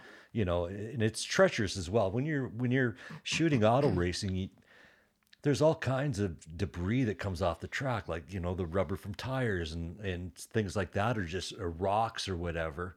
Um, one of my most infamous uh, that I recall that I didn't like, but it was at Mount Tremblant, and um, it was an Audi. I was on corner three, so they get the start race, they cut to another camera, and they cut to me, and the cars come over the hill, and they're going to go like that. And I'm on a big studio camera, and I'm behind, just behind the guardrail. And of course, I've got, um, you know, two or three layers of old rubber tires in front of me, right? So the Audi that I'm tracking comes up over the hill, and all of a sudden I notice he's not going right. He's coming straight towards me. And as soon as he gets off the asphalt, he's on grass, which, you know, picks the vehicle speed up even more. And he came in totally right straight towards me. And I just, you know, sphincter tightened up and just held it. And then all of a sudden, Wow. bang this barrage of water that's been stinking in these tires for like three Oh years God. it is all over it smelled like you know swamp water for sure right and i mean and then when the car hit i see him going that way and i just followed him like that it was like slow motion right And you're like, fuck. What? and I, I remember the director going, "Man, I got to take that out and put it on my reel. So when I'm talking about camera guys and following the accidents, that- that's the one, right?" And I said, uh, "Yeah, this is Danny on camera three. Uh, do you mind if I take a few minutes and just wipe the swamp water off the camera and myself?" Oh man. Where Yeah. was this? Eh, Mount Tremblant. What trouble? Yeah, Right on. Yeah, I don't know how many times I've seen like a YouTube video of like a close call or, or something, but of like a rally race, Yeah. you know, and the car comes flying up, and of course it goes into the wall and all this stuff, and there's a photographer standing by the wall, and all he does is take one step back, car goes whipping by, and then he just turns. starts ra- catching yeah, that. rally racing is is definitely crazy. I mean, uh, I did World uh, Rally Championship one time in, in Portugal, and some of the places and locations that we went to, and you're just watching. Like I'm shooting, trying to Portugal, get I can imagine. yeah, I'm trying to get the best angles, and I mean, there's no barriers when you're watching rally race Yeah. right? There's no, you know, police line or rope or guardrail or whatever. You see those people hanging out, and all of a sudden the car comes shooting up over the hill and taking air, and you know, yeah. I mean, if you want to see crashes, that's the place to go. Actually, Man. while we're talking, why don't you just take your phone there and um, and Google on uh, YouTube um, uh, Targa, Newfoundland, uh, car house crash. Targa, Targa, Newfoundland. Newfoundland, and then uh, w- Car house. I think that'll get you there. car house. Did Oh, you shoot yeah. that? Yeah, this is one of my shots that uh, is on. Can we share that on there? yes, of course. Oh, okay. Yeah, totally. Well, here, I'll put it up on the. Yeah, yeah, yeah. Jesus. So th- this is your this is your perspective right here. Yeah, I was the only guy there. So, I that wasn't supposed to happen. Right? No, no. Look at this guy's just getting out. It's Da, da, hilarious. It just kind of just stopped. It was awesome. Some guy's house. This guy just getting out like it is his house. That's funny. Michael Lully. Yeah. Yeah, I'll, I'll see if I can put that up. That's that's funny. Andrew did something similar a while back on a TV series. Um, it's shooting. It's on air now, I guess. Uh, I won't mention it. Doesn't matter. But he had to drive a pickup truck and slam into an immo- an immovable object at you know full at speed. Um, and uh, the driver of the truck in the show dies. Yeah. But uh, yeah, But yeah, that was fun. Wow. But I didn't fuck up my win at the end of a race. I did it because I had to do it on purpose. It's so yeah. funny. Wow, that's wild. That'd have been fun. Yeah. I mean, but the car could have just been 10 feet forward and come your way. Well, I, I recall as well, like basically we had a team of uh, three or four videographers, single camera shooting, right? Dropped off at different locations during the legs of the rally. And I saw this sweeping corner. And rather, you know, I mean, you don't want just a straight on shot, Absolutely. boring, right? Yeah. So I, I ended up choosing that spot. And it's funny because um, before the actual rally at that leg would start, they would send officials around and they would drive to make sure everything's clear from the track or whatever before they start the leg of that rally race. And I remember I, I thought, okay, I'm going to get dropped off here. This is where I'm going to stand, but I'm going to wait until the rally car, the, the officials go by. So I hid over behind one of the other houses, you know, and all of a sudden the orange lights on the official car comes by and everything. And then I went, okay, mm-hmm. good. And then I went and set up because I thought at the time as well, just the, you know, the apex of that corner, they might have said, listen, we don't want you standing there. If you can go over there, go over there, right? Right. So I didn't want to jeopardize that. And luckily, yeah, it all worked out. And, you know, it was it was pretty fun. It was uh, I mean that no one got hurt. See, I mean that's the big thing as well. Is the fact that if you're in a situation where you can get the greatest crash, but if somebody dies, chances are it ain't going on air, sure. right? Makes you know, you just take it up to the part of the incident or the the collision or whatever, and then that's it. The fact that I was able to walk up to the car and these guys are getting out of the car was just like, wow, this is gold, Jerry. Yeah. Yeah. You yeah. know. Yeah. Totally. Because if one guy was sitting in there bleeding or whatever, and you know, I don't know what would have happened. At They that did kind of, the video is kind of funny. They did get out so casually. Yeah. Yeah, well, yeah, Yeah. I know. It's not. It'd have been even funnier if the And Mike lady Luley- that owned the house just came out and yeah, nobody was at the house at the time, but Mike Luley, the driver, I met him years after that. Actually, uh, I got a great photo of him and I at uh, Pearson's um, Air Canada Lounge. He was going to Italy, I was going to Germany or something like that. But I finally went up to him and said, "Hey, I'm the guy," you know, and he went, "Oh wow," and you know, we shook hands or whatever. But I didn't know him when he crashed. And that's why I didn't say anything to him because when he got out of that car, the look on his face, Yeah, he wasn't happy. right? It was just like, yeah, yeah, yeah, yeah. you know, it was For all right sure. to talk talk to uh, the other guy, but not not uh, Mike at that time. So, Okay. Well, he was the one steering the car. I know it's it was such a just. I mean, this the Mike Luley has Ferraris, and I mean, he, he wasn't just some amateur off the street, right? No, this guy no. had raced cars Shit happens. before. Don't imagine. Yeah. Yeah. And by the way, it was a Subaru, uh, just in case if anyone wants to know. Well, I was just going to ask. Um, this is obviously very exciting work. Uh, to be uh, the camera in the car that's on two wheels or in the plane, but um, you said when you were young, you were just kind of like going at it. You're just trying to get work. Is it doesn't work the same anymore? I don't imagine for a young kid trying to get into videographer. Yeah, well, I mean, you know what the business is like these days, right? Everyone has a camcorder. Everyone's a professional. Um, you Yeah, know, we are. You know, Yeah. I mean, well, the old saying, right? Uh, Hundred percent. yeah. You know, you don't want to pay a little bit more for a professional. Well, then, you know, Yeah. Give a couple dollars to an amateur and then tell me what what it's all about, right? Yeah. Totally. well, it's amazing what people are catching today on their cameras. Like, Oh, you know what? And so I'm I'm fucking I'm always jealous. I'm going like, you know, I mean, I don't know how many minutes of video or film that I've shot in my life, but it, it's amazing that even when you're in a situation where you're where the public isn't, the public's in a place where they can be and they capture some crazy stuff. You know, Oh, like yeah. Somebody has a camera first day and all of a sudden, you know, it's viral, right? And it's excellent Yeah. quality. Yeah. Well, no, you're right. It is. I mean, you shoot 4K on my phone right now. I mean, uh, Yeah. the funny thing is, I, I always say to people, "Yeah, I got this new camera," and I show them my my phone, and I said, "Yeah," and it came with a phone app, yeah, yeah, right? yeah, exactly. You know, because It's pretty much what they do. yeah, It's you know, funny it's though. like, There's never great quality during uh, UFO videos or Uh. or ghost videos. yeah, totally right. they need new filters for sure. That's interesting. Yeah, yeah, it's neat, man. No one's ever been able to catch Sasquatch on a, on a good quality camera. Yeah, Have you? We should get Danny out there. yeah. You gotta. No, we'll the put you in the man. suit, man. We'll do.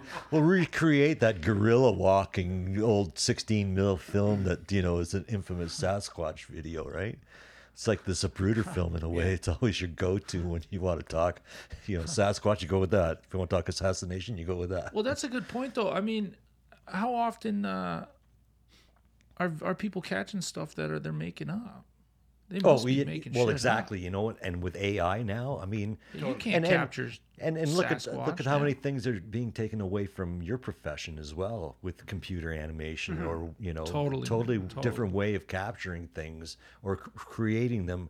And the scary part is that a lot of the stuff looks so real, right? I mean, Yeah, it sometimes really it's does. difficult. You I almost have to freeze a frame, you know, zoom in, check out the pixels along the insert or whatever, and just to see what's going down. Um, yeah, I'm always amazed at uh, a lot of that stuff, and the quality is pretty good, but I don't know. It's just changed so much, right? I mean, Yeah, when you think of, of how much like my son has shown me this program where it takes a character's face from one movie and puts it into a scene of another one right? Yeah. and it's seamless and it's and it because it's ai it's totally new it's creative right? Even though you've taken one image one copywritten image and another copywritten image and melded the two together mashed them up you know now you have something totally different that looks really cool. But I even know as a Getty um, submit or photographer, they won't even allow you to do AI or take AI and submit it for stock footage, just because they don't know eh? know because of the rights. right.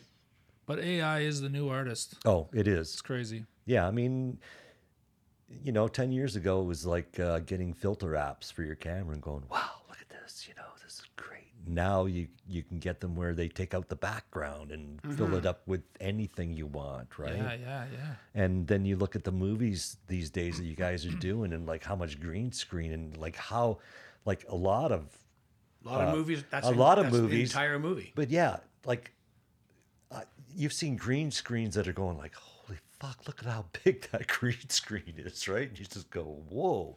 But yeah. Yeah, yeah, yeah. It is wild. And and and as well, I mean, I find it difficult. Well, I, I find it uh, sorry for the actors because a lot of times, you know, I mean, it's imaginary, right? It, I don't know if you know this, but um, I sent your dad a link. I, I shot a cartoon in Hamilton at CHCH called Sons of Butcher. Oh, really? That cartoon where we actually used It was about you. yeah, we used real heads, but it was animated flash animation for the bodies of the cartoons, right? So I mean, we had that back then, but even now, I mean, it's just the transition is just amazing. Yeah, it is crazy. Sometimes I think that eventually this kind of thing is gonna take over. Uh, you know, even just human emotion will just be. Eventually, it'll just there'll be no purpose for it. Well, I even find it sad as well that you know there's apps now that you can get or programs that you can get that will create the narration for you in a film with an AI you know, voice. I want a female voice about forty five. You know, Chat GPT, man. Yeah, I was just going to ask you about that. I watched a video about it. It's crazy. It is. You type it in, and, and it's typing out. It's writing movies. Yeah. Yeah. What accent do you want? Um, you know, I mean, there's so many different uh, programs out there that. Now, a friend of mine, a friend of mine who works at Lionsgate, uh, or either either that or he knows he works in entertainment, but I'm not sure. Maybe it's just through friends or something. But uh, they had mentioned that all their new writers have to use typewriters. Oh, old school stuff. Yeah, they go. They have to go old school just for just to know they're getting. I Real- the guess real to, deal. Yeah, that they're getting the real deal, That's which I find very interesting. Um, I don't know how well it's going to work for anybody, but that's that's neat. Couldn't you just do it with the laptop offline? I, yeah, yeah. Listen, I don't have Wi-Fi here. Yeah. I'm at the cottage. Excuse me, do we have any whiteout available? Uh, yeah, so yeah. much for a paperless office. Yeah, it's kind of crazy. I mean, it sounds unbelievable, but Can someone empty my trash bin? I got so much paper. Well, you know, yeah, yeah. grocery True. stores are going back to pla- uh, paper bags. Why couldn't they? Film industry go Yeah. back to typewriters. Yeah, I hope that we go back a little bit. Just I remember in college when I went there, which was what seventy nine to eighty three. We had to fight to try to get a typewriter, like all hours of the day. Right? You'd only have so many public typewriters in the in the college or in your uh, actual course. But it's not like we had typewriters in our home, right? It's Right. at least electronic.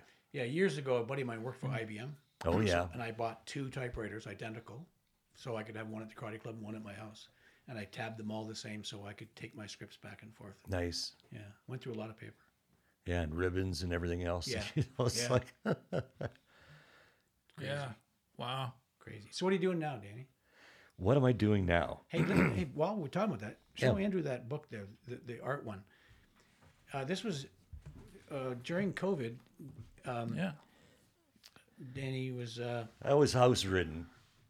A lot of the series that I was shooting, you know, just went into reruns or whatever. So I started uh, creating digital photos. Um, just basically, I've got a few programs that I use, including Photoshop, and uh, just, you know, started going crazy every day, giving me something to do, something to. a creative uh, outlet during COVID. Show show the. Can I lift this and yeah, show you the camera? yeah, no worries. Yeah, do whatever you want to do. This is for and you, D. you could even hold it upside down because Yeah, that, well, that's the great thing about it is that all of my images are on transparents. I don't know if the So the background, the background can be any color you want, um, and all of the shots as well are like 8K. What do you mean when you say these are shots? Well, they're images. They're digital images. Though I call it shots, but a digital image. Like I, I figure, yeah. So what, what, what are you shooting though exactly here? I'm not shooting anything. What I'm doing is actually creating. it's very cool. It's neat stuff. Have you ever heard of Mandelbulb? No. Well, it's basically it's three-dimensional fractals. And these are fractals as well. So it's almost like it's it's it's hmm. almost like AI in a way, but for me as well, like I have the last say in how I want it to look, what color I want it to look, what shapes I want to include in it, how I want to stretch the image, how I want to just make the palette, you know, work any way I can. that's a lot of images in this book. Wow. Yeah, well, I have over It's- a thousand interesting. now. That's cool. But if you get into maybe some in the back there that have black backgrounds, I like them maybe the best. But Oh, look at this. That's cool. and because they're all in 8K, the the quality is outstanding. I mean, you could stand like this far away from it and still see all the details sharp and clean. It's interesting. This this would this kind of stuff would actually look really cool blown up and Yeah, put on I- a I wall. would, would. Yeah, absolutely. That's what I was Wow. Yeah, so right now I basically have um, this uh, housing organization in Waterloo that are looking at all of these for you know potential um, images for their new condos that they're putting up Like the in display. Waterloo. Yeah, to display in the condos. This this Oh, company's got a new. I think they're going to open up in Cambridge as well, but it's basically Cool. like a hotel, but they're condos. So you have all the furnishings. Okay. And then what they like to do as well is that if they're in Hamilton, they'll get local Hamilton artists to uh, submit, you know, and maybe use their work. In Cambridge, it'd be the same thing. Right. So it gives that, you know, basically location a, a nice name for the art art world. And DannyBailey.ca is this where somebody can actually buy this book? Uh, this- Well, I, I could send you a link if they want to look at the book online or buy it. Oh, okay. Sure. But I, you know what? I mean, most of my books, I haven't really had them for sale. There's more to, like just personal stuff, Okay. you know. Um, and uh, this one here, this got together with a bunch of my friends, probably back in the mid 2000s, and they're all riders. And of course, I like shooting a lot of motorsport. So we just got together and uh, Shot a bunch of motorcycles. shot a bunch of motorcycles. But um, yeah, I would- but I can send you links to Yeah, a- any I'll- of that I'll stuff or whatever for sure. Uh, Okay. Um, I did a documentary on Friday the 13th of Port Dover, released back in 2003, which was uh, kind of nostalgic now if I look back at it because it was during the time when, during the Friday the 13th, whether it be the wintertime, the springtime, or the summertime, you could still ride your bike down Main Street. You know, it was still a parade the whole day rather than having everything closed off. And um, so, I mean, it, it, it's kind of fantastic, more historical now, I think, when I look back at it. And uh, I shot there all four seasons, and uh, it was a lot of fun. Sweet. I used to love going, man. Yeah, we had a lot I of haven't fun. been in a long time. But Shot a lot of snowmobiling. Um, a couple of shows I had on TSN for the longest time was uh, Motoring TV, which uh, just went off the air actually after 33 years. I was with them for 29 years. Snow Tracks Television, which is a snowmobiling uh, adventure show, shot that until uh, our host passed away in 2007. Um, other documentaries, um, I did. Have you ever heard of the Cain's Quest snowmobile race No. that takes place in Labrador? in yeah, in the east, the the the several days. Yes. Yeah. Yeah, did uh, the 2016 documentary on that I shot uh, with friends. I know somebody who did that. I don't can't do remember. anything with snow, Danny. Yeah, well, I understand as well. I mean, uh, we spent like I'm blown away by uh, Ken Block getting killed Oh man, right in a snowmobile accident. I look back and I go, "Holy fuck!" guy could have All died the- in a billion ways. Well, yeah, and I, and I think back, you know, he died snowmobiling, and I, and I think back as well that, oh my God, you know, there's just so many times when any of us could have just, you know, moose came out or, you know, whatever, malfunction of the engine or, sure. you know, screaming across a frozen lake and all of a sudden hitting a pile of ice and just losing it or whatever. Um, I do have one snowmobile uh, story. Um, when I was shooting snowmobile, uh, snowmobiles, we were up in uh, Haliburton, and I'd shot. Uh, I don't know, it was like a poker run for the whole day for the show, right? And uh, basically, I ha- always had a two-up sled, so I had the sofa sled, you know.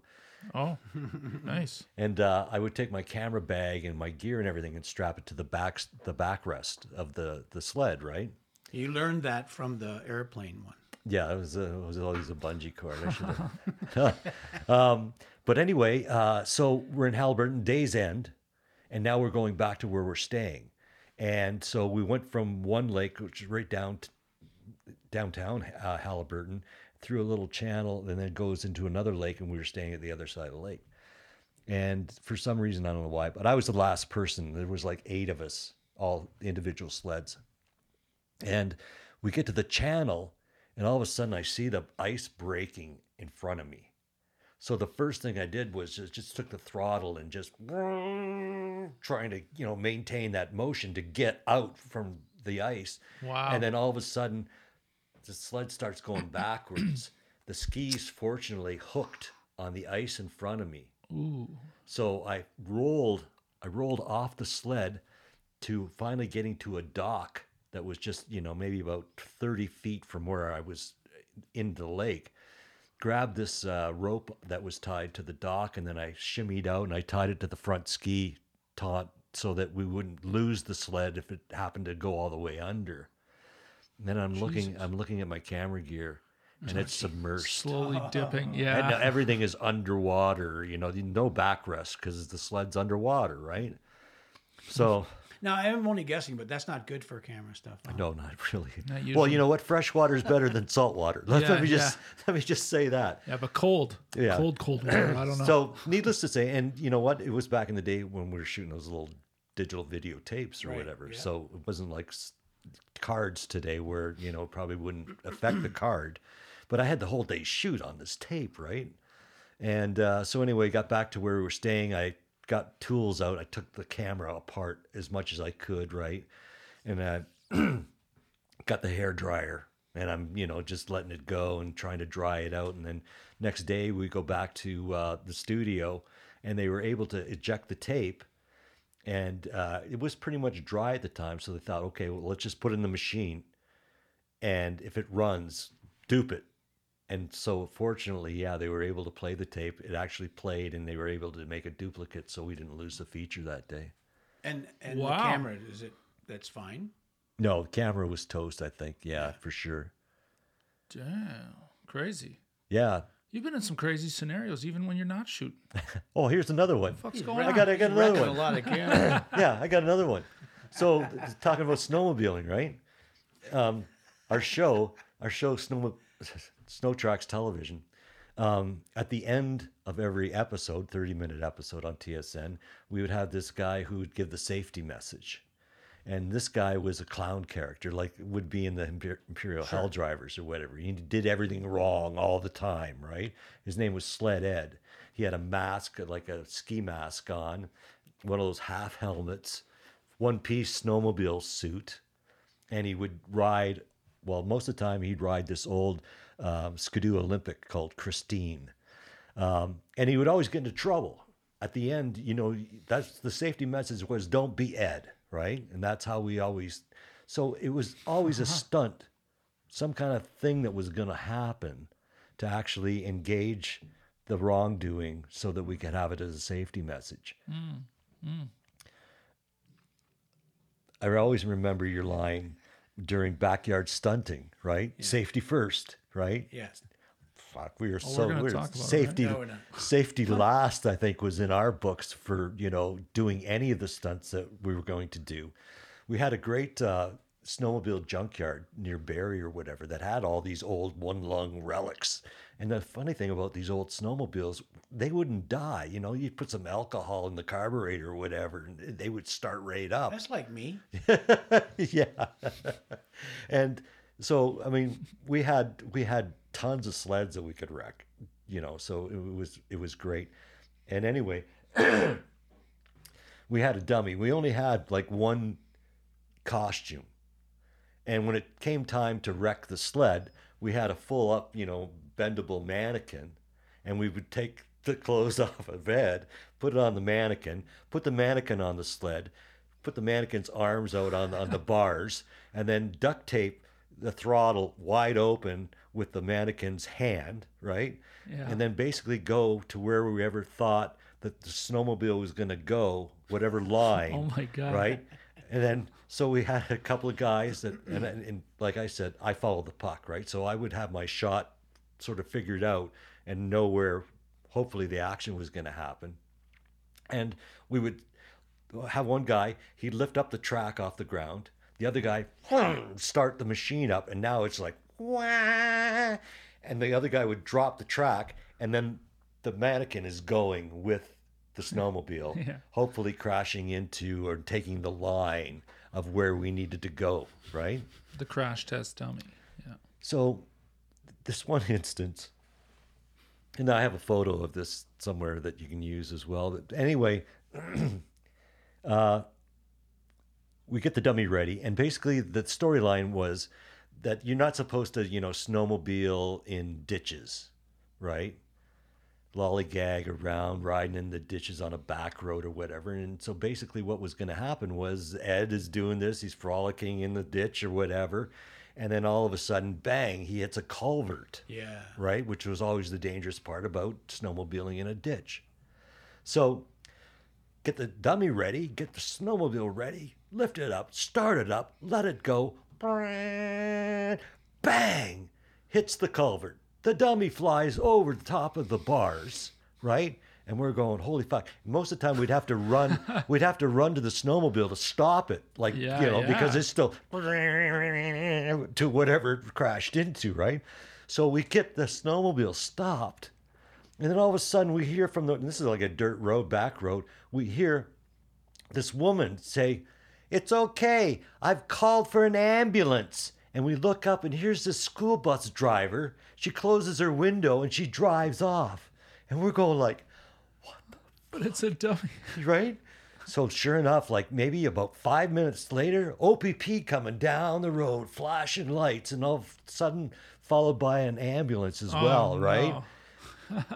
So, to make a long story short, fortunately, the property that we were on, we had we had permission because it was one of the host farms, Sure. right? And so our producer host actually knew the cop oh, Okay. was friends with the cop. So when the cop came and he saw us all and Ed and everything, he went, he just rolled his eyes. yeah, it, right. And so I mean, we had to apologize and all that. And he's going, well, maybe next time get a permit or whatever. And We're going, yeah, okay. You know, It's like, but um, yeah, I mean, the snowmobiles were crazy. We had another short story. Um, Ed's riding in a uh, area where he's not supposed to ride because they're mining, they're blasting, right? So of course, what's going to happen in the end? He's sitting on his snowmobile. He's got his map open because he's he's uh, lost, and of course, then you hear the blast horn, right? Because I mean, in the beginning, he passes a sign that goes "danger," you know, like because they're blasting or whatever. So we set it up that way. He stops the machine during his trail ride. He's opening his map up. Then we go to the wide shot, and then all of a sudden, we hear the horn go a couple of times, and then boom, right? The fucking sled. So it blew up and like I don't know how many pieces, and there was shrapnel everywhere. But what was really crazy was the fact that we hadn't met the guy who had the dynamite until the day before. He worked and was a licensed, I don't know, explosion Demolition guy. demolition guy at a mine in Sudbury. Mm-hmm. so I remember, I mean, most of our, our all the planning was like on a napkin the day before. Okay, this is the scene. This is what we're gonna do. It's always right? best. You know? Yeah. And then we got got the plan. We got the guy, the dynamite guy, right? So we're going through with him.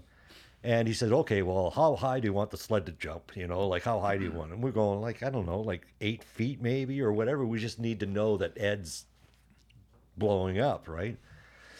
And he said, okay. Uh, he said, all right, one stick of dynamite will do that, all right. And I'll bring my big rubber mat and we'll put that down with between the dynamite and the sled, and that'll dampen the explosion. And so finally, we get set up the next day, and uh, I remember the producer says, "Hey, we're going to get the uh, Sudbury newspaper down here to shoot behind the scenes," and I go. Not with me in the shot, you're not. I said, you know, there's no way because, you know, of course, we don't even have a fire extinguisher that I'm going to get involved with any, you know, press, you know, making a story out of us doing this with dynamite. So, anyway, we had like three or four cameras set up. Most of them were unmanned because at that time, you know, we didn't have a budget or whatever, but we got them far enough away and on the action, zoomed in or whatever. I was behind a cement wall. We give the cue to uh, start rolling, and then we cue the guy with the dynamite, the blast or whatever, and we're rolling, and all of a sudden, boom! The sled, I'm, I'm telling you, man, it went like over 30 feet in the air and just blasted everything apart. I mean, the only thing that we really found was the cowl, you know, and the dummy, which were, I mean, the divot that. The divot was like six feet deep. I'm not Oh, wow. shitting, right? Six, That's that's with his rubber mat on top. so the guy thought, well, when he went home, he went, yeah, I don't maybe one stick of dynamite isn't good enough. So he thought, well, maybe I'll use three. And he didn't use a mat. Okay, so uh, the planning stage with the napkin went right out the window. and this guy's drive home to Sudbury before the night before the, the stunt's going to happen. And were you guys informed? No, Of his- we had no idea. He didn't even tell us what his plan was. You gave him the napkin and he used it to wipe his face. Yeah. I Yeah. think the moral of this show is uh, ask permission. And But anyway, it's on Sled uh, Sled Ed's greatest hits. That's Sled Ed. yeah, Sled Ed. Sled Ed. Greatest hits. Yeah, I mean it was a it was a crazy show. I mean, but it was fulfilling in the sense that you knew you were going to wreck something at the end of the day. Yeah. You know, like we Yeah, we we got permission from like CNN or CN CN Railway to crash into a locomotive. Oh wow. You know, and then on another one that I wanted to do, which we didn't get permission from, was I always thought it'd be cool if the sled could come off a train bridge Yeah, that's and into the really valley cool. bubble, right? Sure. Yeah. So Yeah. Why not? so the day, so the day we're doing that, we we prepped the dummy and everything. We're at the beginning of the train bridge, and uh, anyway, I got a camera, like a small camera, on the bridge. We've got two people down below and one person following it from the top. Anyway, we finally cameras are rolling, right? Start the sled up, drop the track. Now it's speeding down the railway track, and then it deviates maybe about eight feet into the bridge. It's it's headed towards the the side of the bridge, and all of a sudden, it was like six seconds maybe the shot from beginning to end, right? And it landed in the river in the ravine below the train bridge, and it was such a great shot because the uh, snowmobile submerged in water, and the dummy's just sort of like floating on the top of the water, face down like this. So I mean, it was a great, great sequence. But the the bad part about that whole thing was it took us like an hour to set it up. It took us six hours to pull the sled out of the river because we had to take it out with us, yeah, right? yeah. We had to pull it all the way back up to the top Oh, of the man. bridge, right? So I mean, that took a lot of man work, a lot of ropes, and a lot of pulling. So in No life, shit. do people on snowmobiles drive across train trestles over rivers? Um, well, if, if you're daredevil, you could. I mean, you're I've never you're breaking. Tra- yeah, I mean, you're trespassing. That's ridiculous. But in a lot of places as well, because the rail lines have been taken out, that a lot of the bridges have been refurbished with the rails off just for snowmobiles to cross over. Like the ties have boards on top or whatever, and so well, it's a sure, if it's designed for it, I suppose. Yeah, Yeah. of course. Okay. Yeah, I've I, I've never driven a snowmobile. I've been on tons of them, but Yeah. personally, I've never driven Well, one. That that sort of reminds me as well. Um, back growing up in Tillsonburg, we had three train bridges around the area, and of course, back in the day, as as kids, we'd walk the rail lines all the time. You know, it was not a big thing about trespassing on Right. CN lines. I did that growing up in Cambridge. Yeah, and and having three train bridges, I mean, it was always the daredevil thing to walk across, you know, because you're looking down, you you could see between the ties as you're walking, getting fucking freaked out and all that. And what we started doing was we would see the train coming down the tracks. So right at the train, right at the uh, where the bridge would be uh, in the embankment, it was usually like a cement structure holding it on the end, and there always like a cubby hole in there, and we would sit under there. And then the train would get louder and louder and louder. Yeah. And then all of a sudden, whoa, like just three feet on top of you, right? The tr- the locomotive is pulling whatever.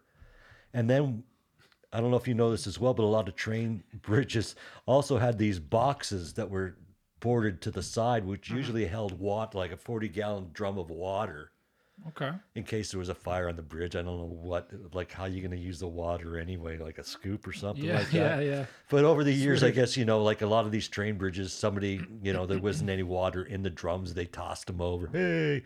So they were empty. And we would, we would sit inside those where the barrels used to be and then just shuddering, you know, the train get louder, louder, louder. Oh. Close your eyes and you just hear this thing like a meter away, if not less, right? Yeah, just yeah, yeah. scare the shit out of you. But the adrenaline rush was so fantastic. Now I've got to put up that sign: "Do not try at home." yeah. Yeah. yeah. My God. Do not try any of the things that we talk about. Yeah. Yeah. So Danny, you've been in this. You've been in. You've been shooting long enough to see um, the transformation Yeah. of um, tape to digital. Um, tell us a little bit about that, just real quick, on Well, I think you know what. Um, cameras, technology. yeah, yeah. Uh, shortly, um, you know, there was actually 35 millimeter that most movie makers used, and then of course, uh, 16 millimeter was used in the war, the Sure. wars, and all of that became the the portable um, method of, of gathering images. And then, of course, like in the 50s, and I can't remember the cinematographers back then, but there was one guy who I think was with the NFB or whatever, and put the camera on his shoulder and gave a whole new perspective. Because in those days, most of the time when you were shooting, unless you had a little wind up Bolex or you're always shooting off a tripod, Right. right? You're always shooting off a tripod. And then all of a sudden the camera went to the shoulder and the mobility and the POV, uh, all of that became new, a new way of gathering images, right? And so that exploded and and 16 millimeter film, uh, mostly silent, became the standard for news gathering at that time. Um, I mean, the networks, of course, had a sound person, or they were recording magnetic sound on their film if they had the budget. Um, so when I came in, um, 16 millimeter sort of slowly was losing its strength around 1978 when video was coming in and you could now buy a video camcorder and, and made editing you didn't have to process the, the film you know it was instant you could take the tape out of the machine put it in an editor you know or broadcast it immediately if you had a player um, at the time when videotape uh, got to that point, there was something like over the years, like 29 different formats of recorders. It wasn't like a standard, like a cassette, an audio cassette, where, you know, or an eight track tape, where, you know, it was standard, right? But if you had 29 different formats, you meant that whatever format you shot on the tape, it would only be played back on that uh, certain piece of machinery. I mean, I've got a lot of tape that I I've hoarded, um, where I don't even think that they have. I don't even know why I have the tape, other than you know, You have no like playback capability. yeah. I mean, it's even like the the tape that I recorded of our ventures there. It's like you know, I, oh yeah, okay, I still have VHS, yeah, okay, but I don't have M1 or M2 or you know IVC or you know any of the crazy formats that I'd used over the days. Um, very happy to uh, to see digital come in. Um, funny story. um, I was in uh, South Korea during the Special Olympic uh, Winter Games, and at that time uh, we were using Sony's Sony. What the hell number was it? She's eludes me right now. But anyway, uh, Spielberg shot his uh, third Star Wars with this. It was a video camera, right? Uh, 1080. So it was a really, you know, the camera was worth like 140 grand or whatever. And uh, so anyway, I'm back in, I'm in Korea, and this was um, maybe about nine years ago. I'm at the end of uh, a uh, cross country skiing race, and I was using digital Betacam at that time. And uh, so anyway, at one point I'm standing there. There's a couple of uh, young Korean guys standing beside me, and uh, anyway, I eject the tape because I need a new new tape to. And I put it in the camera, and I hear one of the uh, youngsters beside me say to his buddy, "Old school," which makes you feel pretty old, right? but yeah, I mean, as soon as digital came in, it changed the world again, right? I mean, now. I wish that I had a GoPro camera back in the day, you know, like we didn't have totally. anything like that. So if you wanted to acquire some great shots, you were always like I was always, you know, taking my daredevil Dan and trying to get the angles, whether it be a speeding car down a roadway at 100 miles an hour past, you know, Yeah. a foot past you or whatever. Um, just trying to trying to get the shot, you know, trying to make it exciting, trying to give you a different angle that you've never seen before, you know, make the viewer sort of go, "What's that?" and then discover, "Okay, that's that" or whatever. Um, yeah, it's uh, I don't even know Uh, today. I've got like the little DJI Pocket 2 camera. It's got 4K video. It's got a three axis gimbal, and I can hold it in my hand. I can shoot hyperlapse, uh, hyperlapse, time lapse. You know, I mean, yeah, it's just there's no limit, right? Yeah, and it's just going to continue going. Your hard drive is your only limit. You really? Or I shouldn't say that. I should say maybe your subscription to the cloud is your only limit. Yeah. No. Yeah, yeah. Shooting 4K, it's, it's huge files. Yeah, Oh, yeah. totally right. But uh, yeah, so I mean, and, and the price as well. I mean, when we were shooting back in the day, it would cost us over a thousand dollars to rent a, a three quarter inch cam TV camera. You know, I mean, it was just horrendous how much it would cost. Editing would cost two hundred fifty dollars an hour. You know, like um, so. It wasn't attainable for a lot of people unless you had money behind you, uh, had some sponsorship or TV station or you know money from somewhere to actually make and for to help you create whatever you wanted. Yeah. Any advice for anybody that wants to do what you do? Um, well, I think just do what you want to do. You know, if you want to be a filmmaker, be a filmmaker, right? I mean, do what you want to do. Don't. I mean, you can learn. You can, uh, you know, spend your time at local cable company maybe if you want to start learning. I don't think you necessarily need to go to college anymore.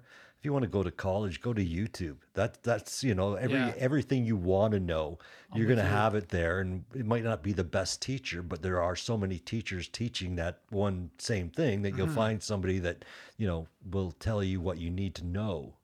Um, and uh, don't be afraid. Just go out and do it. Right? You know, I mean, nobody's going to come to you. If you if you could correct one mistake everyone does with the camera, what would you tell them that is? Don't stop rolling.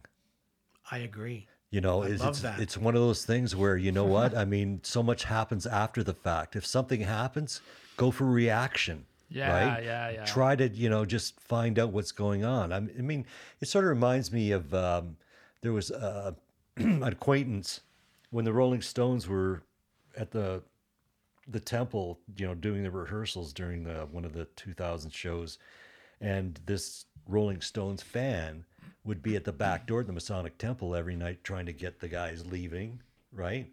And I mean, that was all fun and everything, and they would come up, sign some autographs. But this guy had shot, I don't know, maybe three weeks worth of footage, and it was the same stuff, right? Stones coming out the back door to the fans, shooting, uh, doing the autographs. Same thing every night. And I'm going, man, I would be shooting the reaction to the people watching the Stones come out, like, you know, Mick Oh, Jagger, yeah, Keith yeah, man. Richards, or whatever, right? To get that, you know, and especially if you want to tell a story, you can't have the same shot And and, it, gives, it gives the audience uh, this like, uh, yeah, it must have been exciting. Well, totally, It gives them like the vibe Yeah, of you what it have- was like to be there. yeah, even people, you know, waiting and, and participating and maybe having their little piece of paper with a pen or, you know, like whatever. Um, Yeah, something yeah, like yeah. that. You know, I mean, you just. I, I would. I often say that um, I use my third nostril, and what I mean by that is when I'm out shooting. Hope he asks permission. When I'm out shooting, I, I'd always say, you know, like I'm always. It's like Gretzky, right? They always said that he could see a play ahead, right? Well, same thing with me in the sense that I can visual. Like I have that um, treasure where I can visual in my make a visual in my mind, so that if I wanted to get a wide shot of where you live, I can already think of what the shot would be standing on the roof of the place across the street, right? I can, I can do that immediately. I can think of you know different shots, different angles, all of that, and that's but that's because I'm a most of the time I'm a single shooter, and I direct my own shots. So I need to know if I'm got a shot of you, right? That I need to have a close up of Randi, but then maybe I go on the side and I shoot across the two of you, or I shoot from high above, or you know, just mixing it all up and trying to make something rather than just standing there with a camera on your shoulder and waving it around. And I think what really um, I despise these days with a lot of camera people is that um, rather than looking through a viewfinder and being, you know, like isolated into that that iPod, i, um, that they're always standing back with their little screens pulled out. You You're know, looking at trying- monitors. and it's always a wide shot, right? It's not a tight shot. There's no, you know, uh, narrow depth of field to give you some dimensional look, and and Yeah. they're always just you know like, you know, doing whatever, but they're never. I mean, a lot of cameras, at least yours have uh, viewfinders. A lot of them don't even come out with viewfinders anymore, right? Right, Everybody's got a monitor in front of them, but in most cases as well, uh, a lot of people it's just wide shot after wide shot. The only thing that changes is maybe the angle of the wide shot. Interesting. Interesting. Get a wide shot right now, D. Hey, There it is. we like our wide shots. That's the establishing shot. That's what takes you in, right? Don't let the viewer have to figure out where the fuck are these guys, No, right? well, you uh, open in the wide shot. important. Yeah. But having said that, Yeah. earlier you um, you mentioned we'll get to that, Bud. But No, uh, no. you mentioned the island above the Horseshoe Falls. So you start with a guy on a chase on a lounge uh, having a coke, um, and then we will come back and reveal the geography. So you can do it two ways. You can start with Sure. geography and go tight, or you can go tight and reveal. Yeah. So it tell it's on the story you're telling, but um. Yeah, But yeah, most of the time, I mean, you just don't want to confuse the the audience, right?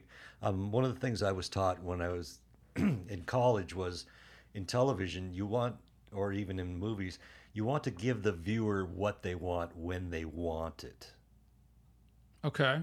So if you think about that, a lot of times I'll watch TV and I go, okay, cut to the wide shot, and the director cuts to the wide shot because I'm always looking at it differently anyway. But give the viewer what they want when they want it. Interesting. Yeah. And that's an intuitive thing. It is totally right. I mean, you just got to think about it. If I shoot something with you and say I'm shooting a sound on tape where you know you finish your sentence, then I know it's okay to cut there, but don't cut halfway through the sentence, right? Anticipate a, a place where you can make the edit and then go on to the next possible shot. Sure.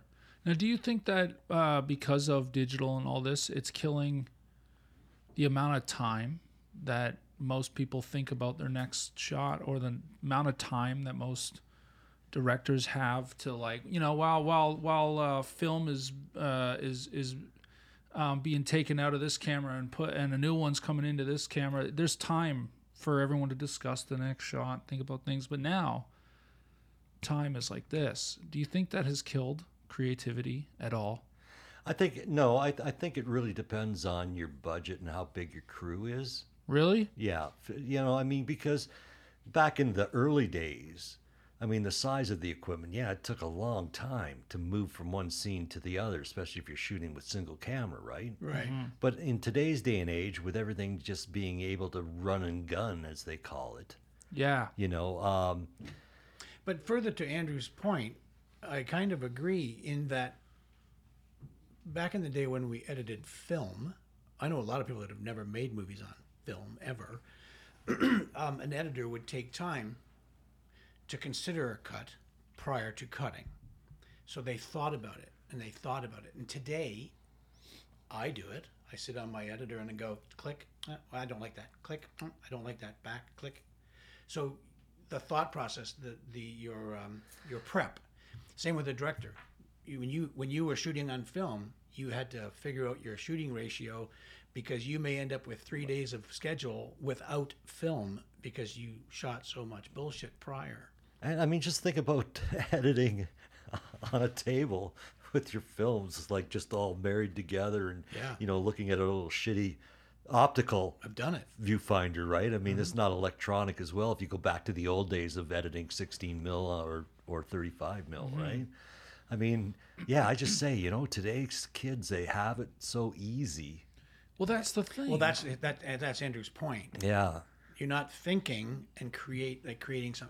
you- You're just shooting everything and then going in. The, Well, hopefully, you know, I mean, if you are shooting something, you have some kind of a plan that you're going with that, you know, will allow yeah, you you to. a hope so. napkin. Yeah, you Yeah. hope so. Yeah. I mean, I don't think that like people are less creative or that they're less or that they're not any uh like I, I imagine that there are people that that have seen older work and and are and are just better now at being creative and utilizing what we have um to offer the tools that we have to offer Right. but um yeah just everything is so easy and quick that you don't have to think much about it or you're willing to maybe compromise some of your creativity because it's as easy as throwing something up on YouTube or, or whatever like Yeah. this like this show Yeah. yeah, like we do like, with this. you know Can I can I can I can I plug a movie that I've Yeah, always thought up. you know if there if you are a filmmaker or a video I mean like, film has crossed over now into so many you know Yeah. nouns and pronouns and whatever you want um, that uh, I don't know if you you know the uh, Steve Buscemi movie Living in Oblivion no I don't. Have you seen that? No. No. Oh my God, it, it's a must. It is a must, and I would say that any anyone who wants to make a film should see that film.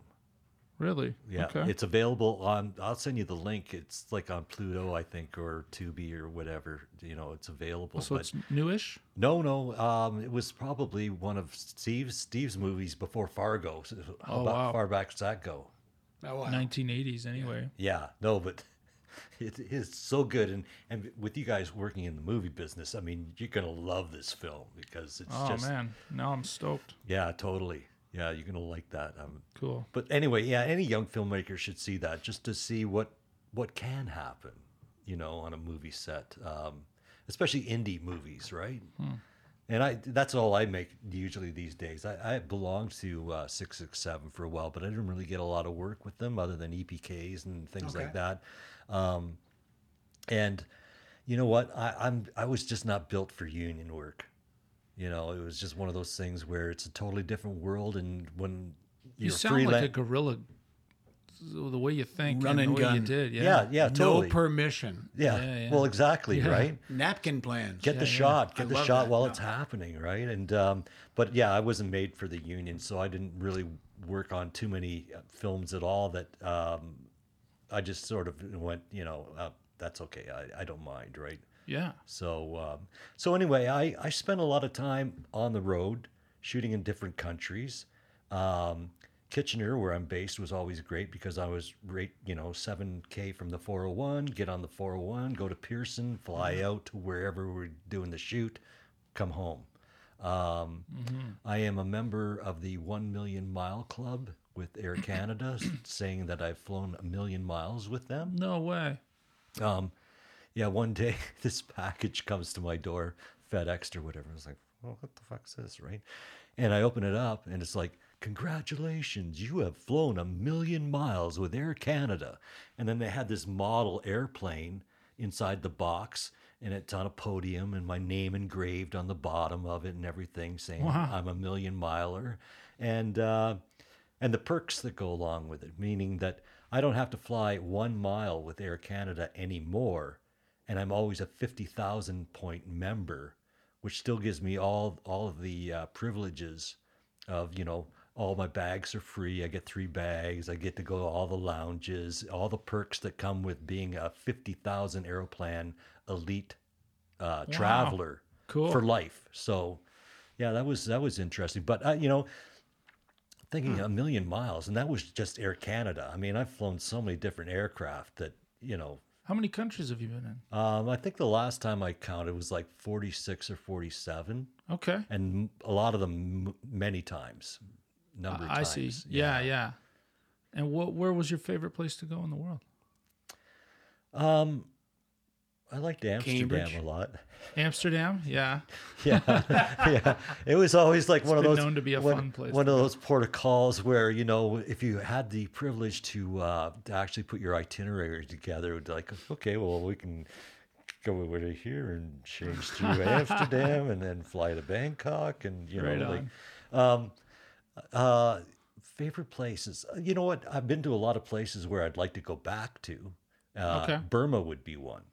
I guess you go there to work. You don't necessarily go there to stay, to some degree. No, no. I mean, out. yeah, no. I mean, it's like anything else. You know, you see the hotel, you see the airport, and then you see the location where you're working, Yeah, right? Totally. So would you say Burma? Burma, yeah, that would. I Uh, don't even know if I've heard of Burma. uh, Myanmar is what it's known as now. Okay. Yeah, it's a neighbor to uh, Thailand, Right. between Okay. Thailand and India, Okay. Pakistan, I've heard of those ones.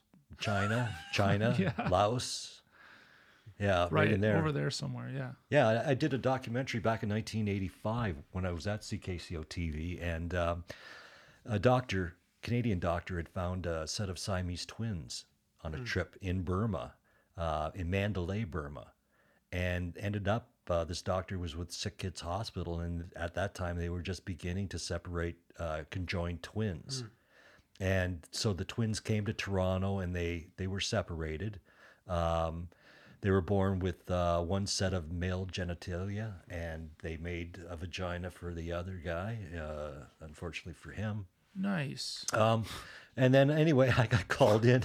I got called in actually uh, not to do the hospital shoot, but to do the shoots where there was two different shoots where we turned the twins back to Burma, and so I did those launches back to Burma, and this is back in the days before 1988 when the riots happened and the, the government, you know, fell and the, the military took over and but there it was I ran ran into a guy who's who was there during the Second World War as a soldier, and he says, "You know what? Nothing's changed here. You know, and yeah, and as a socialist republic, and almost communist in a way, because Russia put a lot of stuff into that. That it was just a place where you know time had forgotten, and um, and I remember as well we had a, uh, a member of the government uh, of information with us the whole time we were shooting. We were the first camera crew in 1985 uh, to be given a two week visa to go into the country to shoot. The only previous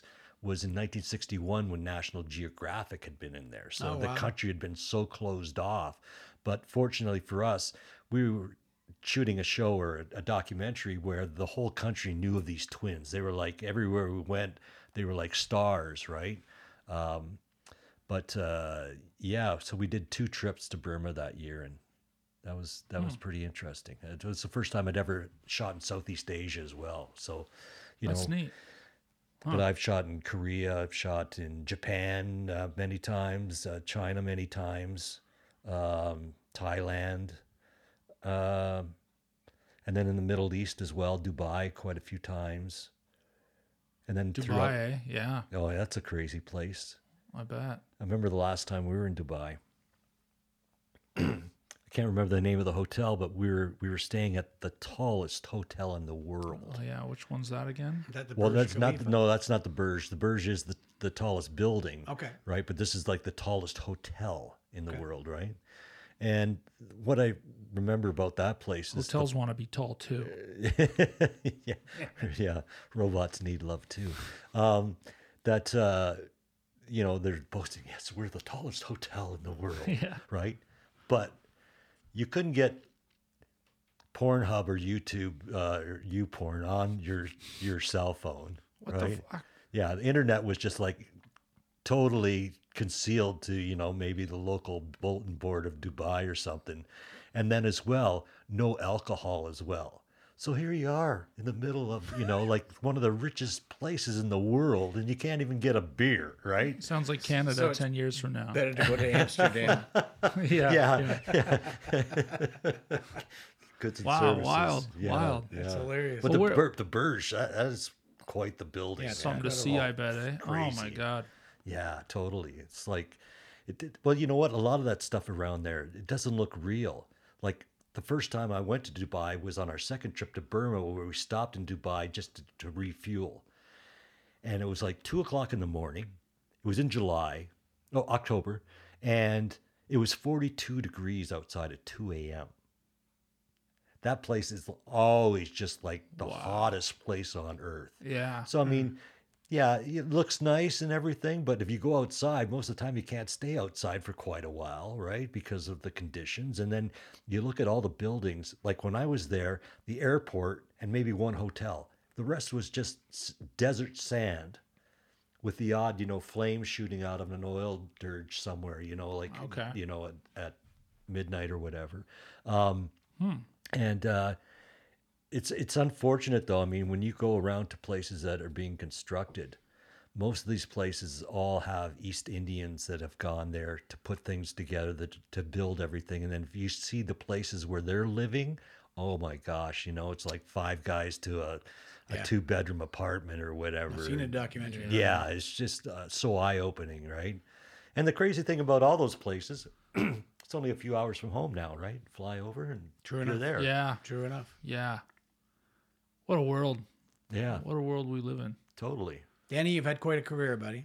Well, thank you. I mean, so have you. No, it's just uh, incredible. it's just incredible to see you and uh, and have this chat. You know, I'd love to have you back, and we'll talk more about filmmaking. And sure. uh, like that. Anytime. Yeah, I'd love to. This is always special. You really have lived a very cool life. oh well, thanks, man. It, it sure sounds cool. Yeah. Yeah, it's very cool. Well, before we go, before we wrap up, can you do us the uh, pleasure of signing our table? Do I have to make a poem? No, you don't. You can. yeah, and you can also draw a picture as evidenced Oh. by everyone else. Oh Yeah, my if god! You could think of something that No. nobody's done. I didn't know there was going to be a test. All right, thanks, guys. Don't stress about it. hey, you know, do what you got to do. We'll do this side because this side's gonna be worth money. Whoops! so I went over on the wall. Well, that, that's a good that's a good point, but anywhere it's really yeah, is just fine. anywhere up. Do it up here, Danny, where there's a room, brother. No, he No, likes it yeah. down here by the edge. He likes living by, on the edge. Yeah. For those listening, that's Danny's uh, sharpie scratching the table. Yeah. For those watching, I'm sure we're on a wide, but seeing Danny sign the table. I love it. I love what he's signing. I can't even read it here.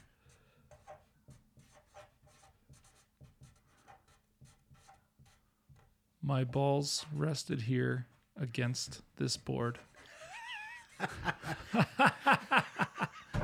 I love it. I didn't know what to do. I love it. no, yes. that's perfect. Yeah, It's yeah. awesome. And yeah, you're, uh, you know, uh, you have nice balls, by the way. Oh, thank you. Yeah, I, I, I noticed them. I thought they were concealed. Yeah, but they've been right there the whole time. I knew that thong was a little loose. Uh, you guys are crazy. Okay, All right, so thanks, uh, guys. cut it, D. Danny, thank you, man. Hey, no worries. Whew.